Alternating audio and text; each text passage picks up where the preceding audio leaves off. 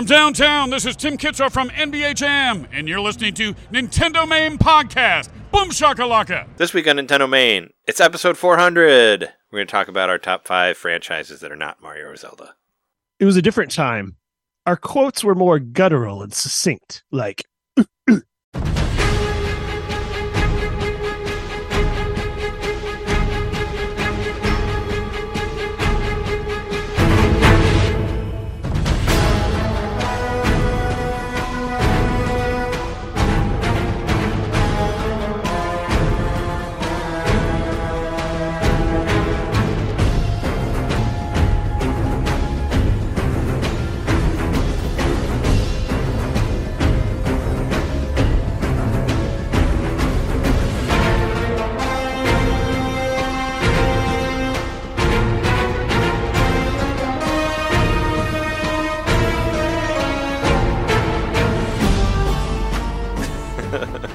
Now, I know I'm curious. I don't know. I don't know what comes after that. That's like, uh, yeah, sounded like that was some some special effects for a fighting game. Welcome to NintenDomain Podcast, episode 400. We are at the big 400. It only took what, like, lots of years. I don't keep track of how many. Years. Lots of eight- years eight and even more beers. Eight years, something like that. Yeah, we're at, we're sitting at around eight years, I think. We started in like 2015, in the end of 2015. But yeah, we are you- we are here. We are your hosts. We're here to talk to you about Nintendo franchises that are not Mario or Zelda, and also other shit. But we are your hosts. I'm Trey Soft Combat Johnson. I'm Jeremy. 100 emoji times four. Fear, fear, fear, fear. Mikowski. That's the sound of those annoying uh, whatever Air the- horns. Yeah, air I'm horns. I'm really in like a sound effects mood tonight. I mean, you no sound- can tell. The your version of it is sounded better than the actual thing, so I'll take that. I, I I softened it a bit for you because I know the- you're a soft gamer or soft combat. yeah, yeah. Soft Combat is a game that's playing behind me for anybody who's watching the video. You get to see these videos behind me that you would only see through Patreon. Patreon.com. I know there are videos within videos. NintenDomain Podcast. I set up the whole recording studio so I could put TVs behind me to play. We've come a long way from when I used to record on my phone, As of right now, we sitting have in a dark room by myself. yeah, we have dueling Mortal Kombat ones here. We have Mortal Kombat one for Switch and Mortal Kombat one for Genesis. That's what I have going on there. I put the Genesis one up because the Super Nintendo one doesn't do a demo mode. I mean, it does, but it doesn't do fighting. So, Not as good of an attract mode. so Gen, so Genesis won that that version. Even though I do think the Super Nintendo one looks better, even though it doesn't have blood. Finish him with attract mode. I did put the blood code in, so there you go. Good. So it shows the blood in the in the attract mode as well. Now It does, yeah. It's in there. that's bad. Yeah. That's badass. in Yes. I guess we could segue. So let's start off our show as we normally do and talk about games that we got and games that we've been playing. There it is. That's what we normally have on the show. Anyway, um, yeah, let's talk about games. So I got I got some stuff. I start off here. Nice. I finally got uh, Mortal Kombat One, the uh, the famous Mortal Kombat One Switch game. I heard it doesn't look that great, You know what? It's not that bad. but now you can speak from experience, and I I do You admire. can, wa- you can look at it right here. it.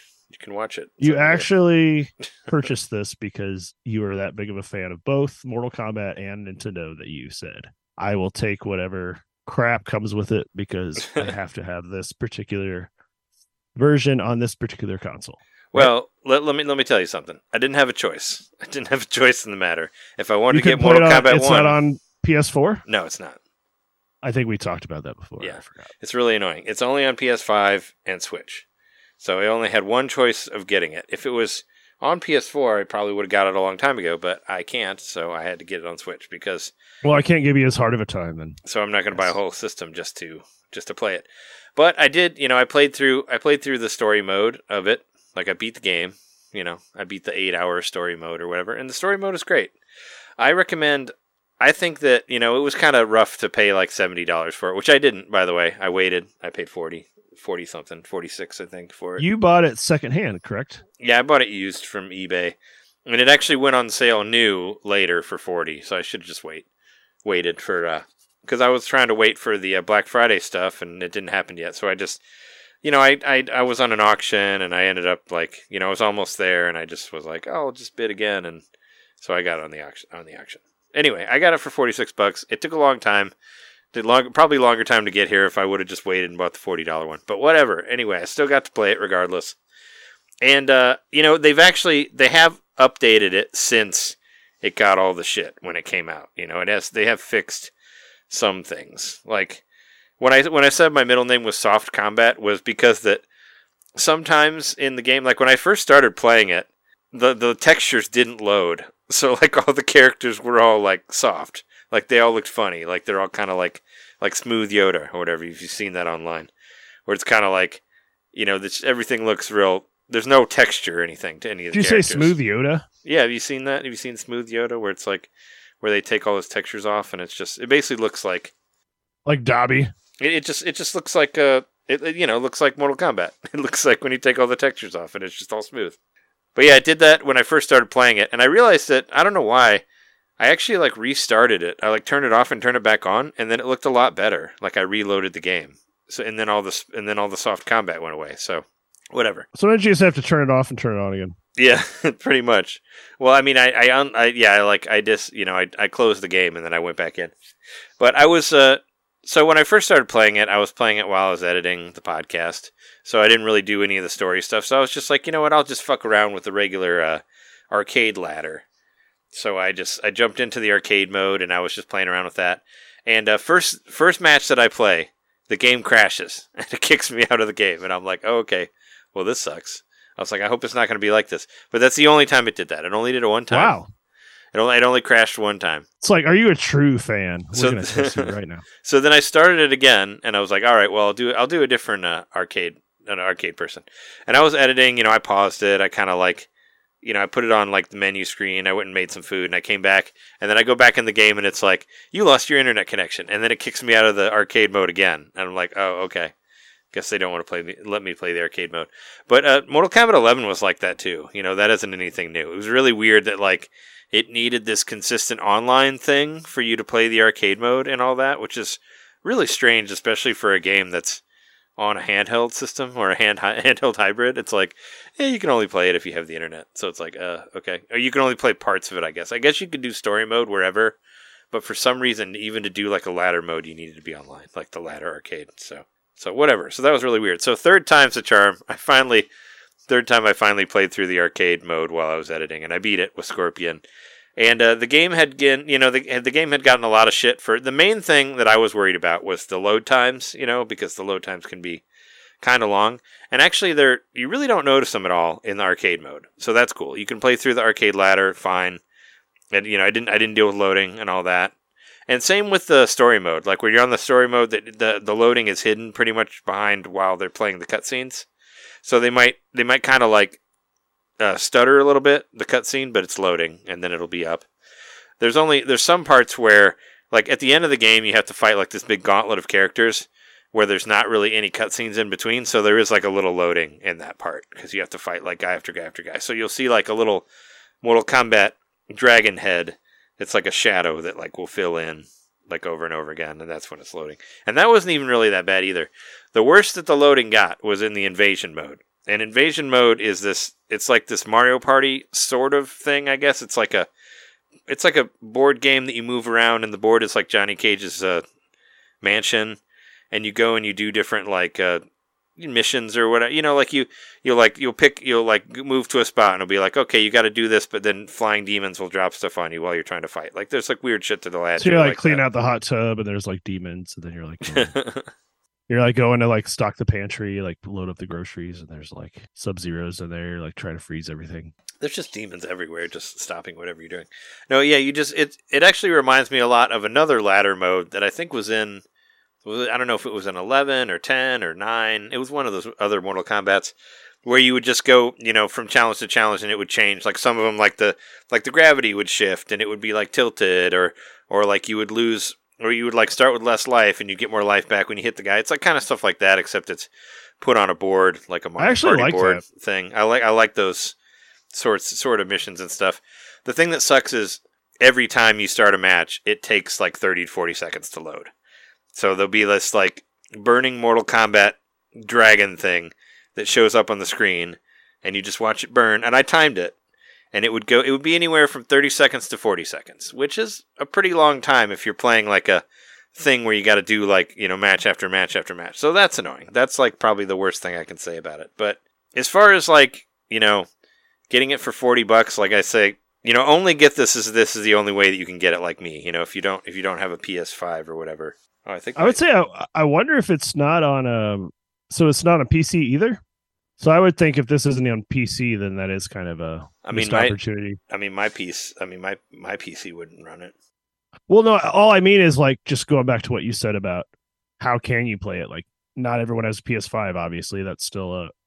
I don't think it's like hard to get them anymore, but not everyone can afford one. It's hard. It's hard to get if you uh, don't have five hundred dollars sitting around. Exactly, but um, if that your only means besides the PS5, then it seems like Switch is an okay alternative for now. If you don't pay seventy bucks for it, possibly. Yeah, it's it's okay. I mean, like I said, for me, I've played all of the mainline Mortal Kombat games, so I just wanted to play it, and it was, you know, the story mode is really fun. Like I like the. So how does the like story mode versus the ladder? Like it's just it's got cutscenes, but you're still going through a ladder essentially.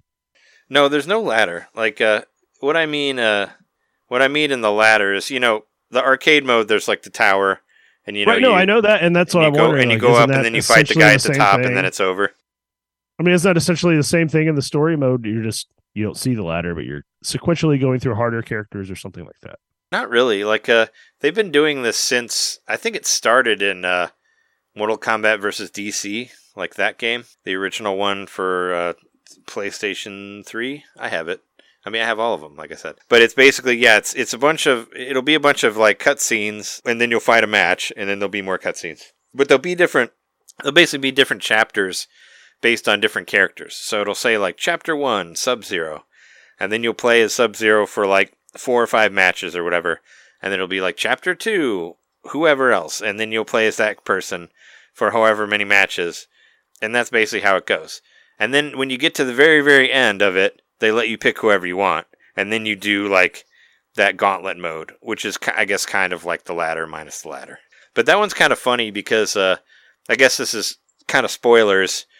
But uh, at the end of the game, the end of the game is basically the game Mortal Kombat Arma- Armageddon, which was on PlayStation 2 and Wii. If you remember that game, that was the that was the second time where they took all the Mortal Kombat characters and they stuck them all together in one in one game. And uh, and you get then and in that one there's like this big giant pyramid looking thing and you're going up the stairs and there's a big fight on the stairs and all that. That's the premise of that. This story basically ends with that, with with you with you on that same at that same premise. And it's supposed to be, you know, obviously because everything has it now. Now we have Mortal Kombat multiverses. That's basically what this game is. So even though it's called Mortal Kombat 1, it's actually Mortal Kombat 12, which I knew that. Anybody who, who played Mortal Kombat, Mortal Kombat 11 knows that. So it's kind of like uh, Dragon Quest uh, Builders, right? Uh, well, kind of. I mean, Dragon Quest Builders is kind of, I guess, is like an alternate reality stuck into. Yeah, I guess. Yeah, you could call it. You could say Dragon Quest Builders is like is a multiverse thing because it is a different reality than whatever. It was the other choice you could have made at the end of the game. Right. But this one is like so. Mortal Kombat 11. There's this lady named Kronika. Uh, she's like the Time Lord. Uh, she controls all the time of Mortal Kombat. She has like a fucking giant hourglass that controls all of the lives of the Mortal Kombat characters or whatever. Anyway, at, at the end of the story mode of that, Liu Kang beats her, and he becomes the Time God. So Liu Kang is the Time God now. So basically, what happens in Mortal Kombat 1 is Liu Kang basically restarts the universe and tries to make uh, all of the bad guys into lesser characters. So, like, you know, he makes it to where Shang Tsung and Quan Chi and Shinnok and all those, whatever those guys, make sure they never come into power or whatnot, and tries to, like, steer it to how he wants it to be. So he's like the god of fire now. Uh, instead of you know instead of Raiden, and Raiden's in it, but he's not the god of thunder. He's just like he's just a regular dude that gets a that gets a thunder talisman And or whatever. Sub Zero and um, Scorpion related or something? Yeah, they're brothers now. Uh, Sub Zero and Scorpion are brothers now, and actually, it's uh, they kind of it's fun because they basically take a lot of the characters and flip them around. So like, so like instead of like you know, Scorpion's always kind of been like the the the villain character and dead. He's been dead in like all of the games, but he's alive now, and he's like kind of more of the more of the hero, and Sub Zero's the bad guy. So it's like let's kind of flip it around, you know, where like Reptile, Is Johnny Cage like simping for someone really hard? Like it's just like a super fan of, or something like that, Johnny Cage is in it. Um, he's a but not not super fan. but he's not like um I don't know. It's weird. Uh, what I want to know, what I want to know from playing it is since like Liu Kang is God now, and Liu Kang recreated the world. Why did he hate Sonya? Because Sonya's not in it. he totally took her out of the timeline. She's not on the timeline. It's like, what do you got hmm. against Sonya, dude? Like, you just wanted to just wipe her out? You're like, fuck Sonya. Get her out of here. We don't need to see her. There's like no Sonya, no Kano. And they are in there. you think they'll get added eventually? or- Well, they're they're in there as like cameo characters, and that's kind of what's cool. What's the idea about this game is there's cameo characters, which is kind of like what you would see in like Mortal Kombat or not Mortal Kombat, uh, Marvel versus Capcom 2 and that it's sort like of thing, special where you can have your guy come in. Yeah, you can have a guy come in and attack for you. But the idea of the cameo characters is like, you know, you could you could basically stick like Johnny Cage with Sub Zero or something like that, and now you can freeze people. You know, where you wouldn't normally be able to freeze people with Johnny Cage, like that sort of thing. It, it's uh, the idea is to kind of like uh, put different moves with different characters. So Kano and Sonya are in there, but they're cameo characters, and Jax is as well. But they but they're not in the story. Like they never mention them at all in the story. So they're just avatars. They're not actual like characters. Is what you're saying. Yeah, they're just. Uh, I mean, they're not. They're not in the story at all. Like they don't show them at all. They're fan service, but they're not part of the new story mode or whatever. Yeah, uh, like you can use them in the game, but I just I don't understand why they didn't. Because they're like, because because yeah, Liu Kang is creating this new world, this new timeline, and what happens is all of a sudden, you know, Shang Tsung and Quan Chi become like villains again, and he's like, well, what the fuck? I didn't make them. You know, I made them out to have like shitty lives, like they shouldn't be getting powerful. And then he finds out is that there's another Shang Tsung from another timeline that has jumped into this timeline, and he's pretending to be Kronika, and uh, basically, I know the lore in Mortal Kombat is so dumb, but uh, yeah, he's pretending to be Kronika and uh, basically telling, trying to steer Shang, Shang Tsung and Quan Chi together so they can have a Deadly Alliance again. Which I laughed at that because Deadly Alliance was a Mortal Kombat GameCube game, and I was like, oh, I understand that reference. Honestly, But, this uh, stuff doesn't sound any more convoluted than like a Metal Gear Solid or a Kingdom Hearts Or like Elden Ring or whatever with all the lore. I mean, it, well, Elden Ring's convoluted, but it makes sense ultimately. It's not. I mean, it makes sense to me, but I've played every Mortal Kombat game, so I so I Yeah. recognize the names and the characters and all that. So anyway, they do yeah they do their regular Mortal Kombat tournament, and then like you know Shang Tsung and Quan Chi are getting uh are getting stronger, and they find out that there's multiple timelines, and Quan Chi brings in all these evil versions of every character of like all these different characters to fight them, and they're and Liu Kang's like, oh well, I have to become the time god again because I guess he gave up his time god ability to become the fire god or whatever. So he goes back to being the time god, and he's like, I'm going to bring in all these people from these different universes to help us. So he brings the people back from Mortal Kombat 11, but you still don't see like Sonya or Jax or Kano or anything like that. I mean, he mentions Kano. He says, you know, in some of these realities, Kano might be the champion. Like he says his name like that, like it, as a joke, you know, because Kano's a joke, whatever. But they never show Sonya coming in there or anything like that. And Johnny Cage, so Johnny Cage doesn't have, yeah, he's always been after Sonya. Maybe that's why they why they took her out of there. But Johnny Cage starts off like his story is basically he's like Harrison Ford. Like you basically see him pretty much acting in in uh, Raiders of the Lost Ark, like that game. So like he's so he's got the whip and he's wearing the hat and he's it's basically the same as like I was like oh he's like Harrison Ford now. So he's like he goes through this whole like movie thing and and then he has a, he has a wife that's not Sonya, but she she leaves him because he's been spending all his money, but he's not making not enough money in movies and blah blah blah, that sort of thing. And then he gets visited by Liu Kang. That's like, you know, you will be a hero. You must come with us. And then he come and comes and joins the the gang of people, and they, you know, whatever. What I found kind of interesting in the in the story mode is uh, there's like no guys, there's like no females on the Earth realm area. Like all the Earth realm people people are all dudes and all the good uh, Outworld people are all ladies. So maybe that's why they didn't put Sonya in there because they want to have like, it's like here these are all all the girl all the girls over here are good and all the all the all the guys over here are good from the Earth. I don't know that sort of thing, but I mean the story is great. Like it's you know it's it's acted really well. It's written really well. Whatever you know it's it's got funny stupid stuff in it. It's it's Mortal Kombat, you know, and you get what is it? Uh, Kenshi. I don't know if you remember Kenshi. He's like a blind ninja guy. He like came in later in the in the GameCube ones. I don't. Uh, he has like this red bandana over his eyes.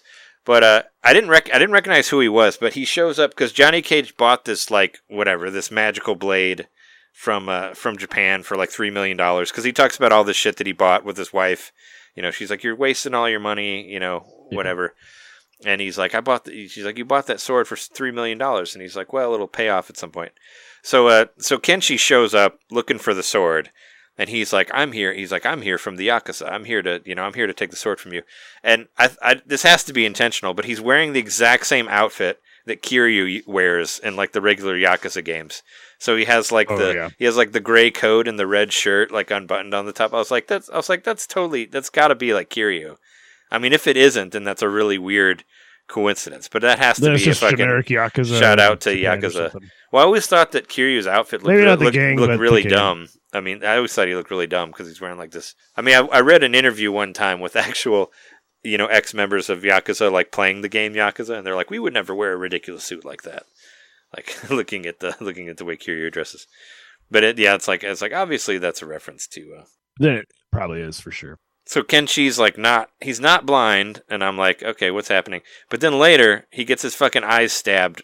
He gets two sais stuck in his eyes from Mileena, and that's pretty Hmm. fucking brutal. And then he, you know, and then he like bonds with the three and the three million dollar sword, and then he becomes uh, then he becomes Kenshi, the Kenshi that we know that we know and love.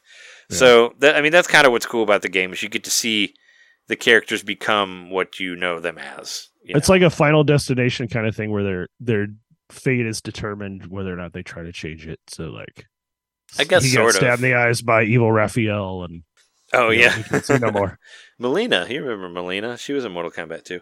Uh, Yeah. and they and they do like they do some cool stuff where like Baraka's a good person now too. Like Baraka's a hero, which I like because I always loved Baraka. Baraka was always my one of my favorite characters. So fuck yeah, make him cool. But now it's like uh now like whatever's happening, Baraka with when you have like a million teeth on your face, that's like a disease that's going around Outworld. And Mileena has it too, but like she's the she's like the head princess instead of Katana, and and they she has to hide her Barakaism or whatever, to, so uh, so she can still become queen, and they have to like so there's a bunch of teeth behind that mask. yeah, that was the idea of it in, in Mortal Kombat 2 was yeah that you that she looked that her and Katana look the same, but then she takes her mask off and she has like the Baraka face, and then she eats you like that's for for the you know some of the finishing moves were like that, where she, where she would like inhale you and spit your bones out or whatever. Yeah, one of those palette swaps, just like Sub Zero and Yeah, like Sub Zero and Scorpion and Smoke and Reptile and all that. And Reptile's really cool. Like Reptile's like a is like a good guy now in this one, and he has he has a bigger he has a, he, he has like a bigger part in the story, and I don't know. It you know it's he it's- actually spends some time in water. He's more amphibious. well, he always. I mean, the interesting thing about Reptile is he always looks like his full reptile form is always different in every game. Like he always looks completely different. So it's it's he always has. I think he's the only Mortal Kombat character that has like such a drastic redesign in like every sequel, which is kind of cool. So, but yeah, he looks. Uh, yeah, he's cool. I don't know. I like I like Reptile. I like I like all the characters there. What I would say is anybody who can only buy it for Switch, I'd say it's worth it. Like if you can get it for like if you're only interested in the story mode, I think the story mode in itself is worth like 20 30 dollars because it's really fun and it it plays fine, you know, for what it is. It it uh yeah, it just has like I said, it has a little bit of loading stuff. And you don't do any of the finishing moves in the story mode, so you don't have to deal with that. But in Invasion, you can do the finishing moves, and it does take when you once you do the the the move, it'll take you like five or six seconds before it actually does it. It'll kind of just pause and then the move, and then it'll do the move. So there's stuff like that, but I mean, it's honestly not really that much different than the stuff that I experienced in the PS4 version of Street Fighter 6. So, because that game has has way too much loading in it as well. So I was like, I've I've been prepared by Street Fighter 6 on PS4, so I know all about this. But it, yeah, it was worth it. It was worth it for me to play through the story mode. The story mode is, is fun and stupid, and all your if you like Mortal Kombat, you played all the Mortal Kombat's. There's a shit ton of references in there. There's a bunch of references to movies and stuff too that Johnny Cage will say. You know, he's he's still funny and silly and all that. And I never really saw that weird, you know, the Johnny Cage with the eyes bugging out that you saw on the on the internet many times. I never saw that version of Johnny Cage in the game. I think it was just a lot like the uh when what was it, Mass Effect Andromeda came out. Like it was just like the worst of the worst that would rise to the top of the memes. Yeah, well, I mean, it was the same thing with like Pokemon, right? Where like the where like the ground was disappearing. Like I like that never happened to me. There was one time where somebody's like body disappeared and they were like a floating head in the background, and that was that was funny. You know, I mean, I don't I don't mind that. I was like, hey, that's that's that doesn't affect the gameplay, I guess. It's not a bug. That's a feature. yeah, I mean, I thought that was pretty hilarious that that somebody just their head just separates from their body and floats around. Like I was like, oh, that's funny. But I mean, you know, it's kind of like that sort of thing. Not that I'm comparing this to. Uh, maybe it looks a little bit better than Pokemon. I don't know. It's you know, it's hard to it's hard to adapt a fucking PS5 game to Switch, but I say you know, hats off to these people for doing it. It just sucks that the load times are, are so bad. There was a there was like a breakdown video of it that um that Switch Up did, and they said you know there should be an option on there where you can just turn off the animations in the background and just make it quicker to load. You know, like kind of like what they did with uh, Street Fighter 4 on 3DS. And uh, maybe they should do that for all the uh, all the NetherRealm people that are listening to this podcast. Uh, get on that because you know, like the 3DS game, the Street Fighter 4 one, they just made it to where the backgrounds were just kind of fuzzy and just didn't move, and it made the game way smoother, and you didn't have to deal with loading and all that stuff. So it'd be cool if there'd be a feature on that where you could just kind of just turn it off. Just be like, oh, well, don't have any animations in the background. Maybe that'll help it load quicker. You could make it all soft combat. You could make it all no texture combat. Maybe that would make it load quicker or something like that. I don't know. It'd be nice to have options, you know, just be like, all right, turn this off, turn that off, whatever. But it, it kind of, you know, it's cool. There is a lot of stuff on it to do. Uh, you can, you know, you can you can level up your characters and you unlock stuff as you like level up yourself as a player and as your characters you get additional like costumes and you know you can unlock different cameo characters through that. And it's a I don't know, kind of made me a little sad that we didn't get stuff like that for AEW Fight Forever, like where we could, you know, level up our characters or at least like unlock a different outfit. Man, come on, still waiting for Yeah. stuff on that. But yeah, that's uh, yeah, that's that. But it was oh yeah, and not to mention I, I got a, I bought a physical version of it, and this is probably like the worst uh, physical I've ever got because I had to, had to had to install like thirty gigs or something stupid like that, like on top of the uh, of the physical. Like you know, the the whole like the whole physical thing is kind of a lie. It's not. It really know, is. you I mean, even like what was it? Even like Fire Emblem, uh, the the uh, cartridge on that, I still had to down. I still had to install like nine gigs, like to get that to play. You know, that won't play just by itself, like without internet. So it seems like it's just kind of like, yeah, sure, people want it, and they're like, oh, well, I'll always have it. It's like, well, no, because you still need to get online and get and do the and, and install the stuff and all that. So it's still like you know, I really kind of learned that first with Witcher three, and then I yeah when I bought those uh when I bought the Fallout collection and or not Fallout uh the Fallout collection. Uh, not Fallout yeah, no, the Bioshock. Bioshock. There we go. Yeah. Bioshock and the Borderlands collections because they were so cheap. They're literally just it's a code like that it's sending to be like allow them to download it because it's in the console. It's Oh, not. yeah. I don't think I would posit that there's literally nothing on it or you know just the title screen or whatever. But who knows? Yeah, it's just kind of whatever. But I guess on that note, I did uh just it was a Black Friday thing, and I just you know just kind of just to try it out. I bought one of these uh physical switchers from uh from Amazon, which is it's kind of funny. It's basically so You put cartridges in it. you put cartridges in it, you put switch cartridges in it, uh, and it, it'll switch I didn't even know this was a thing. there's okay so i bought this for like 20 bucks it was on sale from amazon and uh, so it has this this like top this top flappy part here. This is basically a game. If you look at it it has the same stuff. Does it taste Switch like the game? i didn't i don't know. I didn't taste it. I've never tasted one of those. So you put this into the game slot and then you put and you hook this thing onto like the back of your uh of your switch uh whatever your switch dock. It has a little clip here that'll just clip onto either either switch dock you know the the the oled or the or the regular one whatever. It clips onto that like uh, skinny part at the top. And then you just plug this usb thing into the side of the switch. And then there's this little arrow on the side that will glow different colors depending on which game is being played on it. And there's versions where you can just press this button and it'll switch between the different ones. But i bought the one with a remote so it has so you can so you press this as you can see there's a light on this thing. You press this button here and it will switch your it'll switch your games for you. So there's uh so there's eight spots in here but you can only use four to switch between. So there's you can switch between four games and you can store uh, four additional games under there. So yeah i bought this thing and it works if you want to if you really want to like uh you know, play your physical games and not get out of your seat and change them, you can get this thing. Now, I want to say, you know, I've known Trey for a very long time. Trey had a CD changer in their trunk of their car for a while. So, I did, yeah, the old the old ten disc changer that was cool. and, and you I- had a big old I had like, like, a two hundred. had like a hundred too. or yeah, you had a giant one that was just basically your shuffle mode. yeah, until it like house. broke and broke like half my CDs. That wasn't great, but no, this kind of seems like an extension of that, but like kind of almost like a yeah, kind of. definitely like a novelty version, you know. And I could see like throwing like what are these games you only play at home? Like you're you know maybe like somebody who play only like plays Smash or whatever, like maybe Mario Kart. Like just have it always like to where you don't have to go change out the cartridge. You know that makes sense to me, but it's still kind of funny that there's a whole separate like remote you have to use if you don't want to like get up and.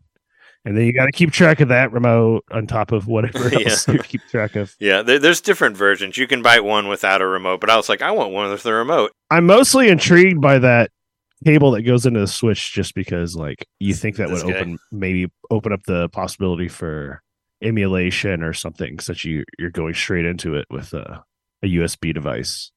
Well, I mean, the US this USB is just to, is just to power it. Like the thing that actually. no, no, but that is a USB d- power device. That's Oh, okay. Yeah, since since you the- since since it has like this little uh so theoretically Yeah, you could have that plugged into a PC and then stream a game to it from the PC, maybe. I'm sure. Yeah, I'm surprised. I mean, I'm sure somebody has made something like so that. So that's what I it. find most interesting about that. Otherwise, I find it more funny than silly. functional. It, it's a thing. Well, I guess you can't have functional without fun. Well, the last couple, uh, you know, the last few uh, cartridge games that I got, like physical ones, I do, I did want to play. So I was like, well, I'll just buy one of these char- changer things and see if it works. And it was only twenty bucks. You know, it was on sale. As far Yeah, as I think- being like I a, think a fun little piece of technology, I think you paid the right price for it. Yeah, I think it's normally like forty or something like that. But there was a there was a discount. There was a Black Friday discount or whatever. I don't know what the regular price was, but that's what I got it for, and I just wanted to try it out. But I would think like somebody like I know John has a lot of uh, has a lot has a lot of physical games. So like if you you know because John has like Mario Wonder and like Tears of the Kingdom and like and now like Sonic Superstars. Like imagine like you want to play all these games like in regular rotation and you don't want to like you know Right.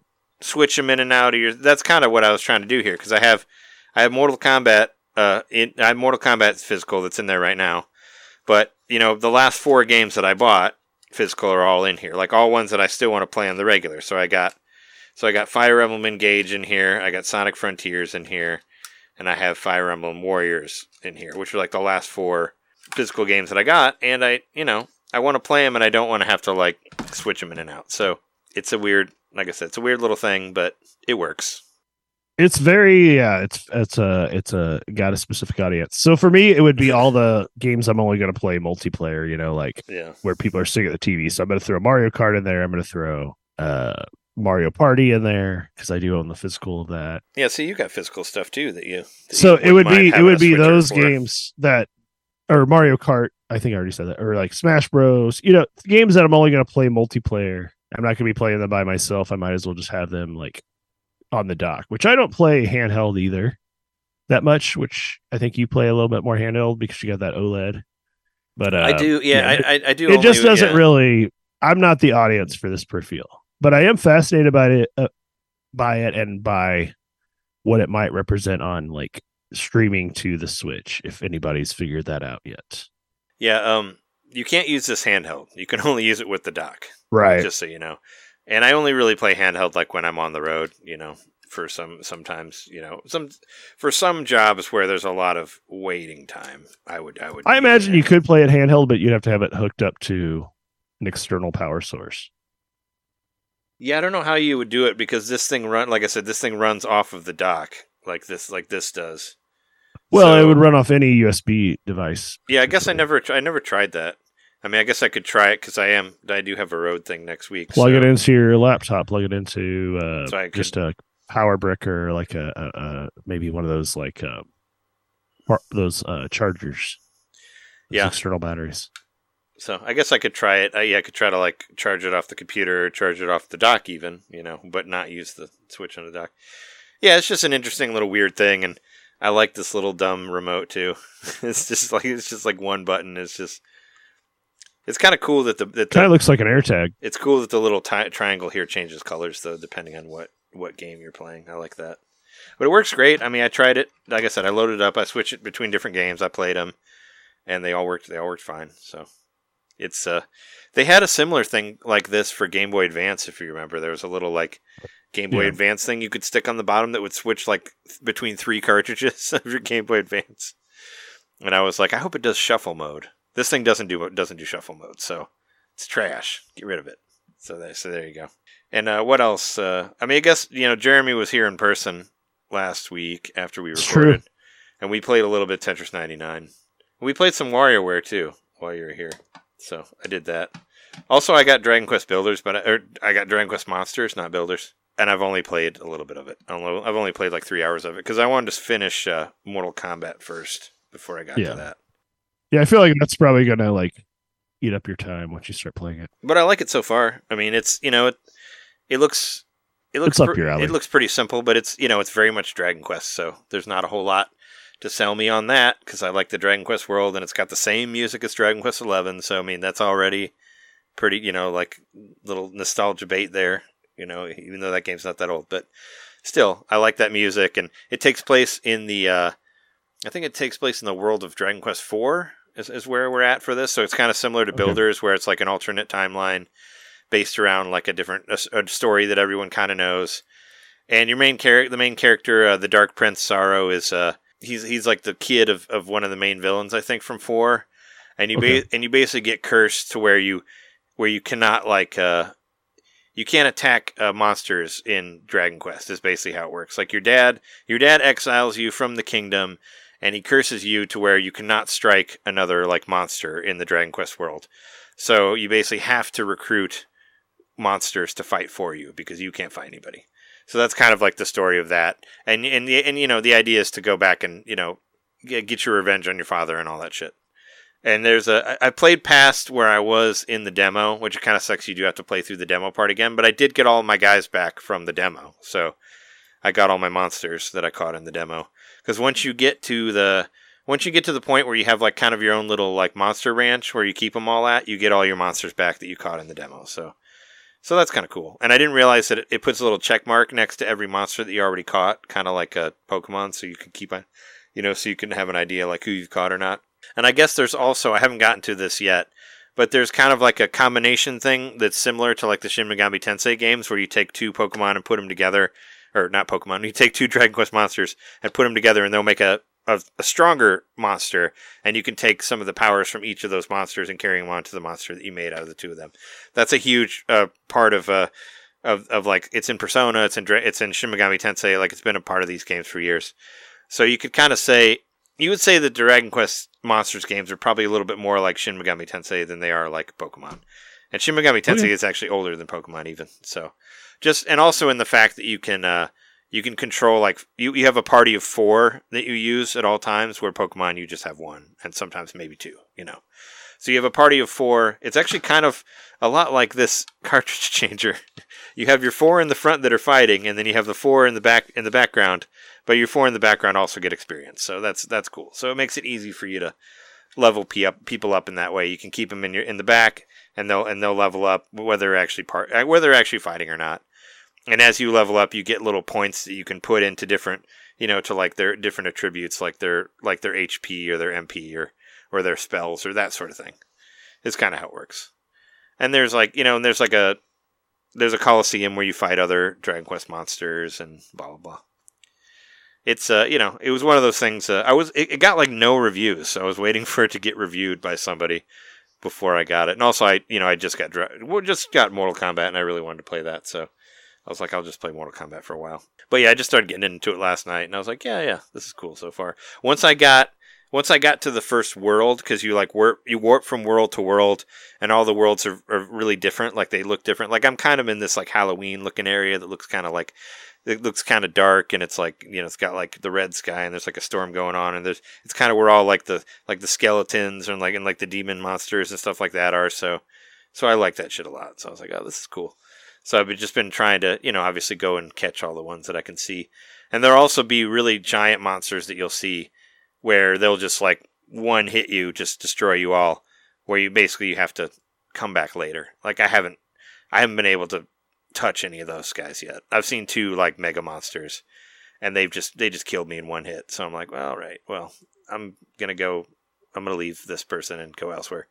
Try to find somebody else because I can't. Because you have to, in order to catch them, you can either like they can either join you after you beat them, or you can do this thing where you uh where you like try to scout them and it'll show like your attack power or whatever, and that'll give you a percentage, and it might they might join you, they might not. But the big monsters, you have to defeat them first before you can even try to before you can even try to catch them. And I'm nowhere near defeating them in any way. Like they just, like I said, they just one shot me. So, but there's some cool ones in there. But yeah, that's what I've been doing for that. They're remakes, right? Oh, this game? No, this isn't a remake. This is a new game. Dragon Quest Monsters. Oh, they are new games. Yeah, these are. This is yeah. This is a brand new game, but it is yeah. It's a it it's a sequel of sorts to the old Dragon Quest Monsters. But this one is new. It's completely different than the than the old Game Boy or uh, DS ones or anything like that. It might have been a 3DS one too. But I'm excited to play that more. You know, obviously because I like Dragon Quest stuff. And if they keep putting out a new Dragon Quest game every year, uh, I'm not complaining. Well, I know it's a little earlier than we would in the scheme of things, but do you mind if we take a break? Okay, sure. So let's take a quick break and we'll come back and discuss the things I've been playing this week.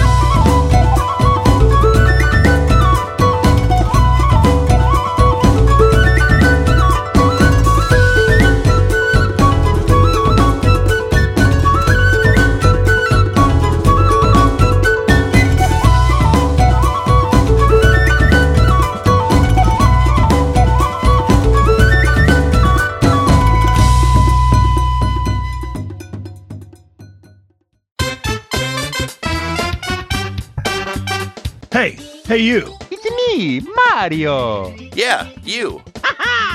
Subscribe to our Patreon to hear our bonus shows, which happen every month. I'm tired. Tired of all the big corporate podcasts spoon feeding you the same old video game news on every single show? Ah, spaghetti. Ah, ravioli. Then expand! With NintenDomain Expansion Pack. It's us talking about old games that were important to us. It's us interviewing people that we meet at conventions. And heck, it's live shows from those same conventions. It's basically everything you could want that NintenDomain ever made. Here we go. And it's just a buck a month. That's less than a bad indie on the eShop. It's $12 a year, which is less than Nintendo Switch Online. Thank you so much for to subscribing to our Patreon and supporting NintenDomain.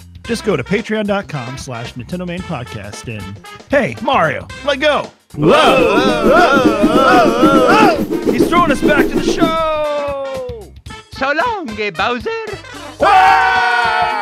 Ah, patreon.com slash NintenDomain Podcast. Game over.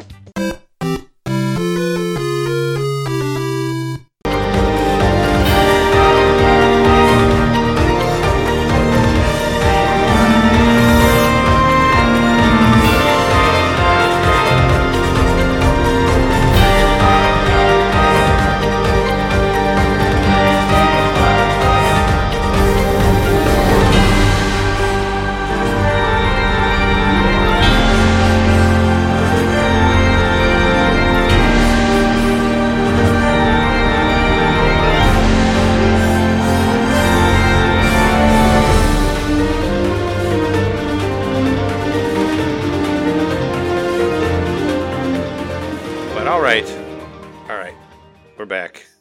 What else? What else? Let's talk about talk about more of your games on here.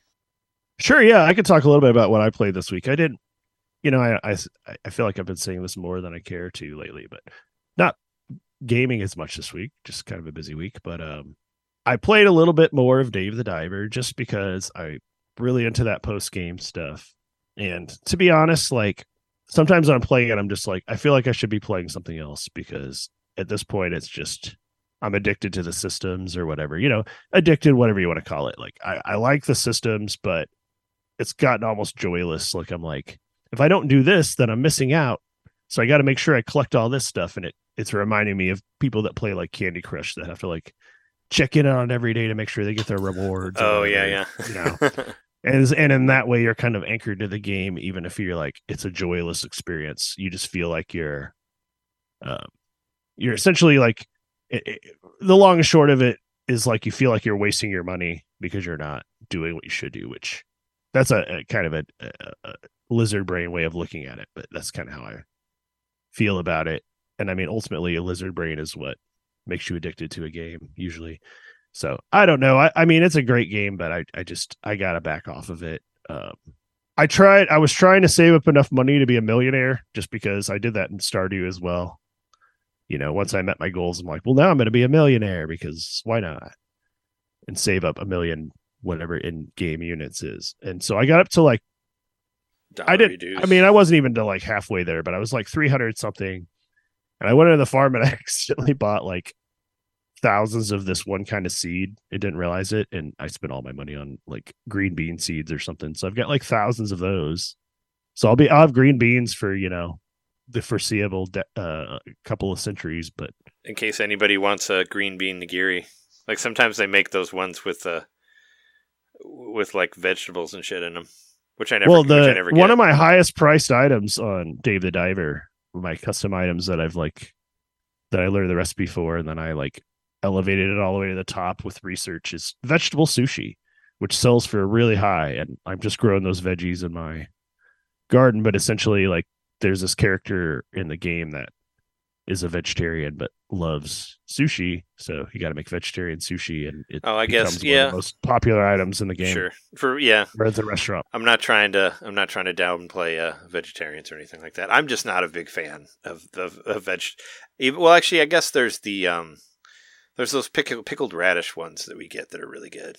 So I mean, it depends on what you're what kind of roll you're getting.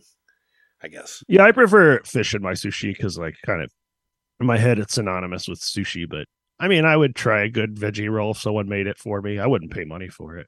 The pickled radish one is actually really cheap too. That, we- that we get normally. It's much cheaper than you know. I do your- love your- your- pickled radish. Your your rolls that have like a bunch of shit in them. So uh, most of the time, the ones that the, the ones that are just only have vegetables and stuff in it, are, It's like are a lot. daikon, or is it actual radish? I don't know.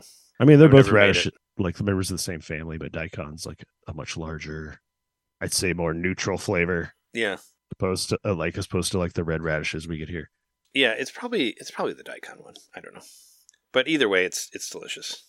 But yeah, anyway, Dave the Diver is just, I mean, I can't recommend that game enough as being a great just a time sink if you like the systems. Side side note, I guess this you know we, we probably won't get to news or anything this time, but uh, Mr. Mr. Keighley uh, he responded to the Dave the Diver thing. Did you see that on, online? I didn't see the discourse of whether or not it was an indie game. Yeah, it was kind of funny. Like he was just basically like, "Well, it looks like an indie, so it's an indie to me." I mean, that's it. Like You know? aesthetically, it's an indie game. Like that's kind of a lot of yeah.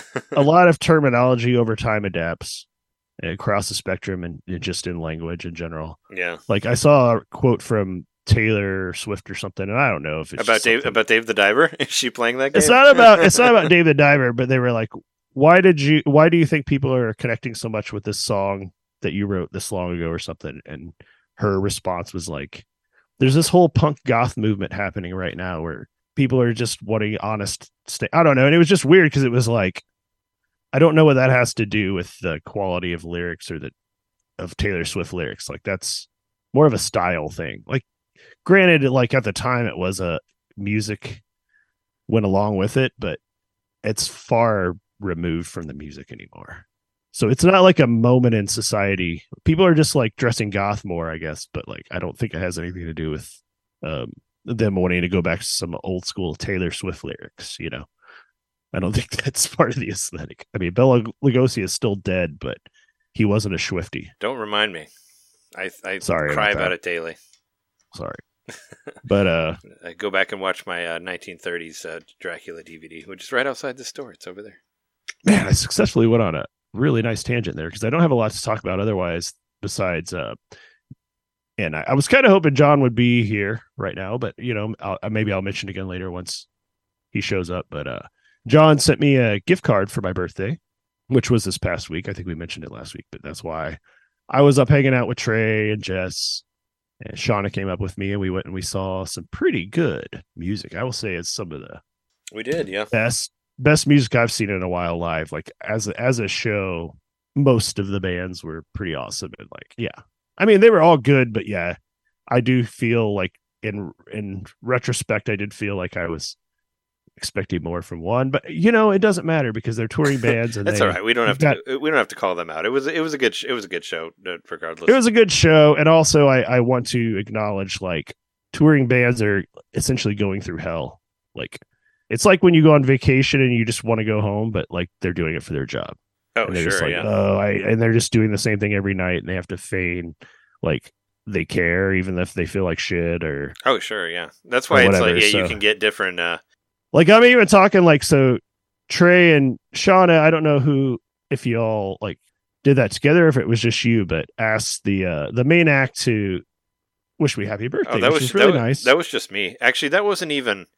I didn't even try to do that. That just happened. I was just. I was just. I just got. I just got up to go to the bathroom, and there were two people. to me it had a very like I don't know. And not to say I I didn't appreciate like the entire thing. I was super duper happy when the the the main artist who who is Jer, well known as a, a Skatune Network on YouTube. If you want to look that up, you'll you can fall into your hole of Jer. They, I mean, they do. they do play a lot of Nintendo covers. Like I look like like the Wii Shop. They have an like, entire- like the Wii Shop theme and a, bu- a bunch. They of, have an like, entire Animal Animal Crossing, Crossing and, a, and a bunch of Yeah. stuff. So it's definitely Nintendo related. I think it's called Skatoon Shores or something like that. It's a really really good uh, Animal Crossing cover album. I love it.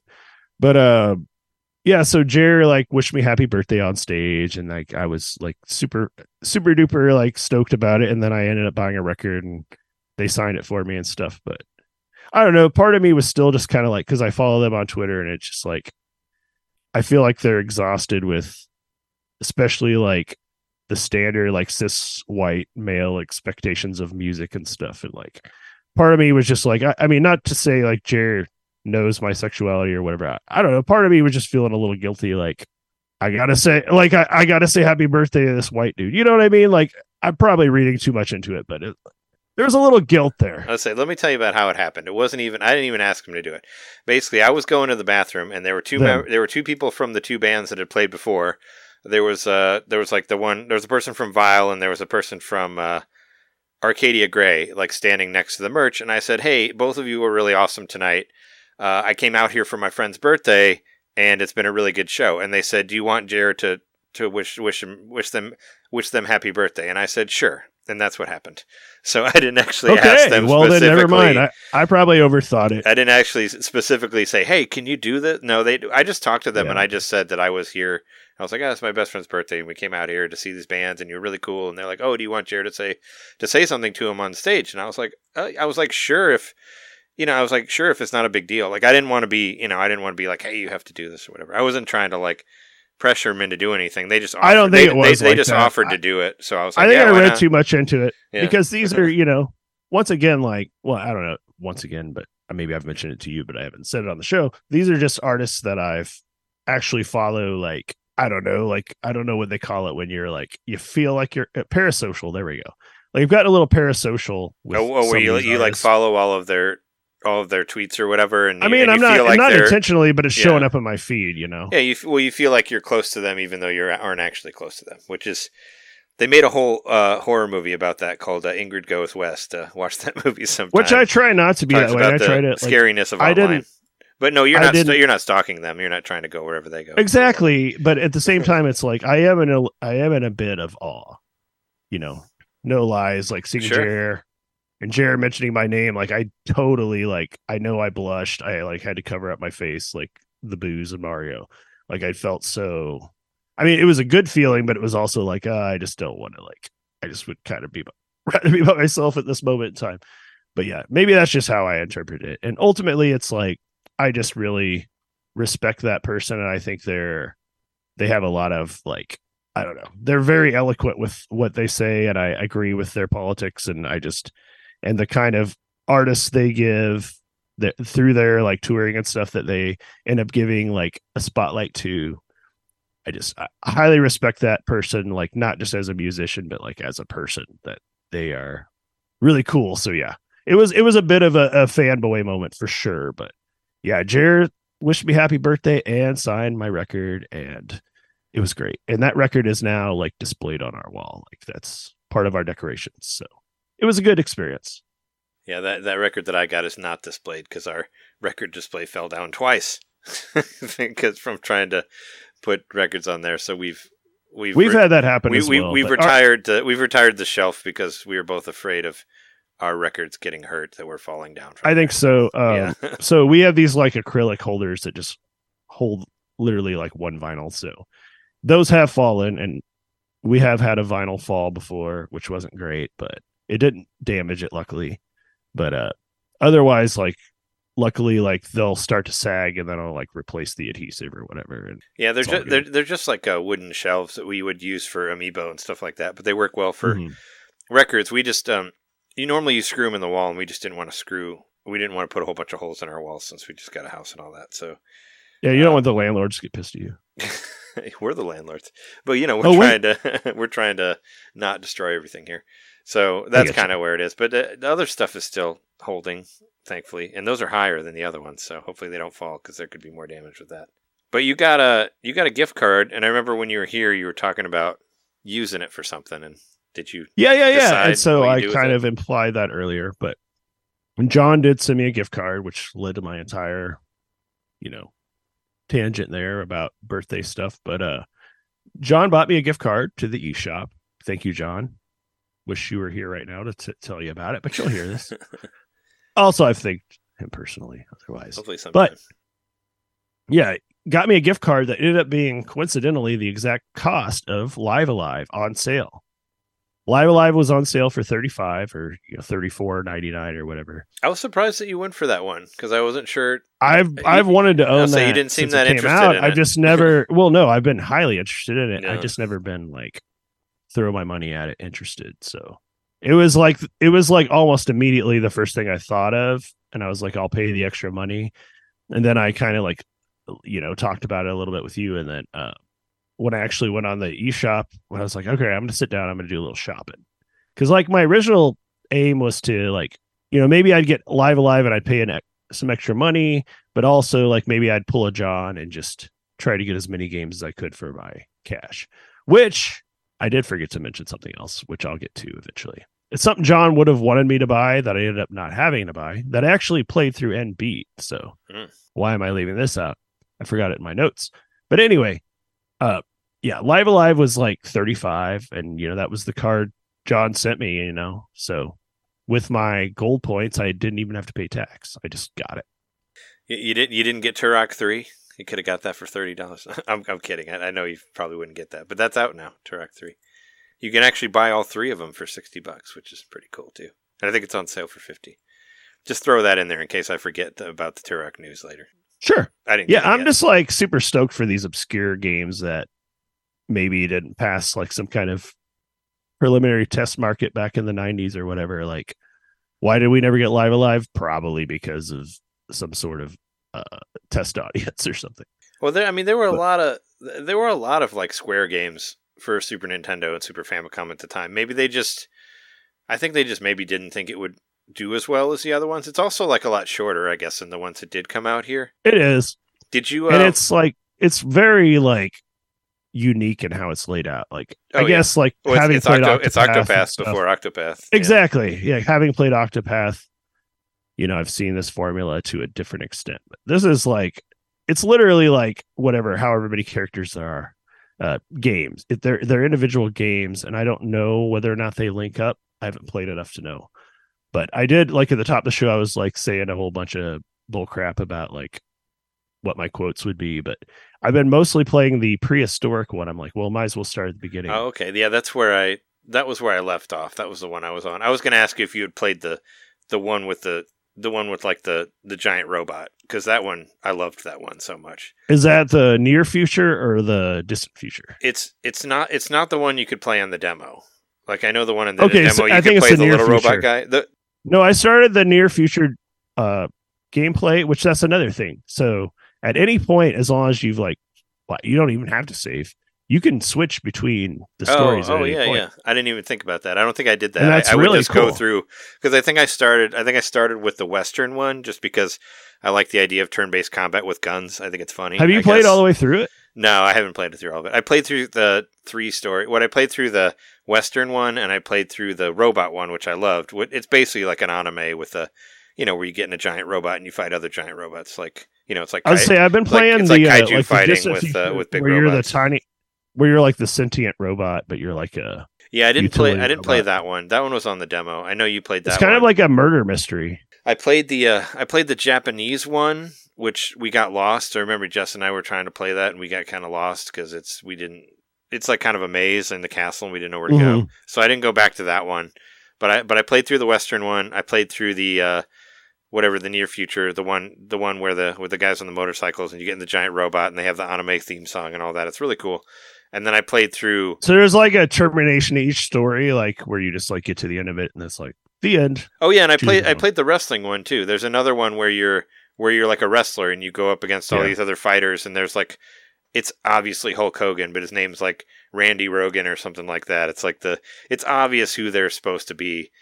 But yeah, I was curious what you thought of the combat because it's almost kind of like a strategy game in a turn-based game. you know, Very, because very you got to move. weekly. So Yeah, it's like a it's like a very simple. It's kind of like a simplified uh, Fire Emblem. Uh, you know, Highly hid- hidden inside of a turn-based game, kind of. Well, I mean, when you get to the fighting one, where you have to do, it's very important where you place the character and all that. Like this, Okay. the whole strategy is very. Well, I meant mostly, You- like you I said, I'm mostly play it. the Yeah, yeah. prehistoric mode. Yeah. So I'm literally playing like the base where, and that's like the joke is like, there's no, that was my joke at the top of the show. Like, there's no speaking. Like, you don't see it any text other than Oh you yeah, know, Yeah. instructional text they might have put on its quality of life. But I wouldn't be surprised if the original version had like no text here. yeah. I really like that part of it. That I like that. There's like no. They're no literally just like grunting and pointing. Mhm. and like so you're like a i mean essentially it's like if Gal ga from final fantasy VI was combined with um whatever her name is from uh chrono trigger Oh, yeah. Isla I know- isla I know who you're talking about. ayla isla Something like that. Yeah. It- Sounds- it's sounds like those right. characters were combined and then you have like you have basically like a gorilla that follows you around or a monkey or i don't know he's just like he's there to throw some shit you can't equip him with anything at least not initially eventually i was able to put some like clothes on him but uh he's like he'll just laugh when you die and that'll be like it'll be like game over and you'll like die with him laughing at you you know like he throws poop you throw poop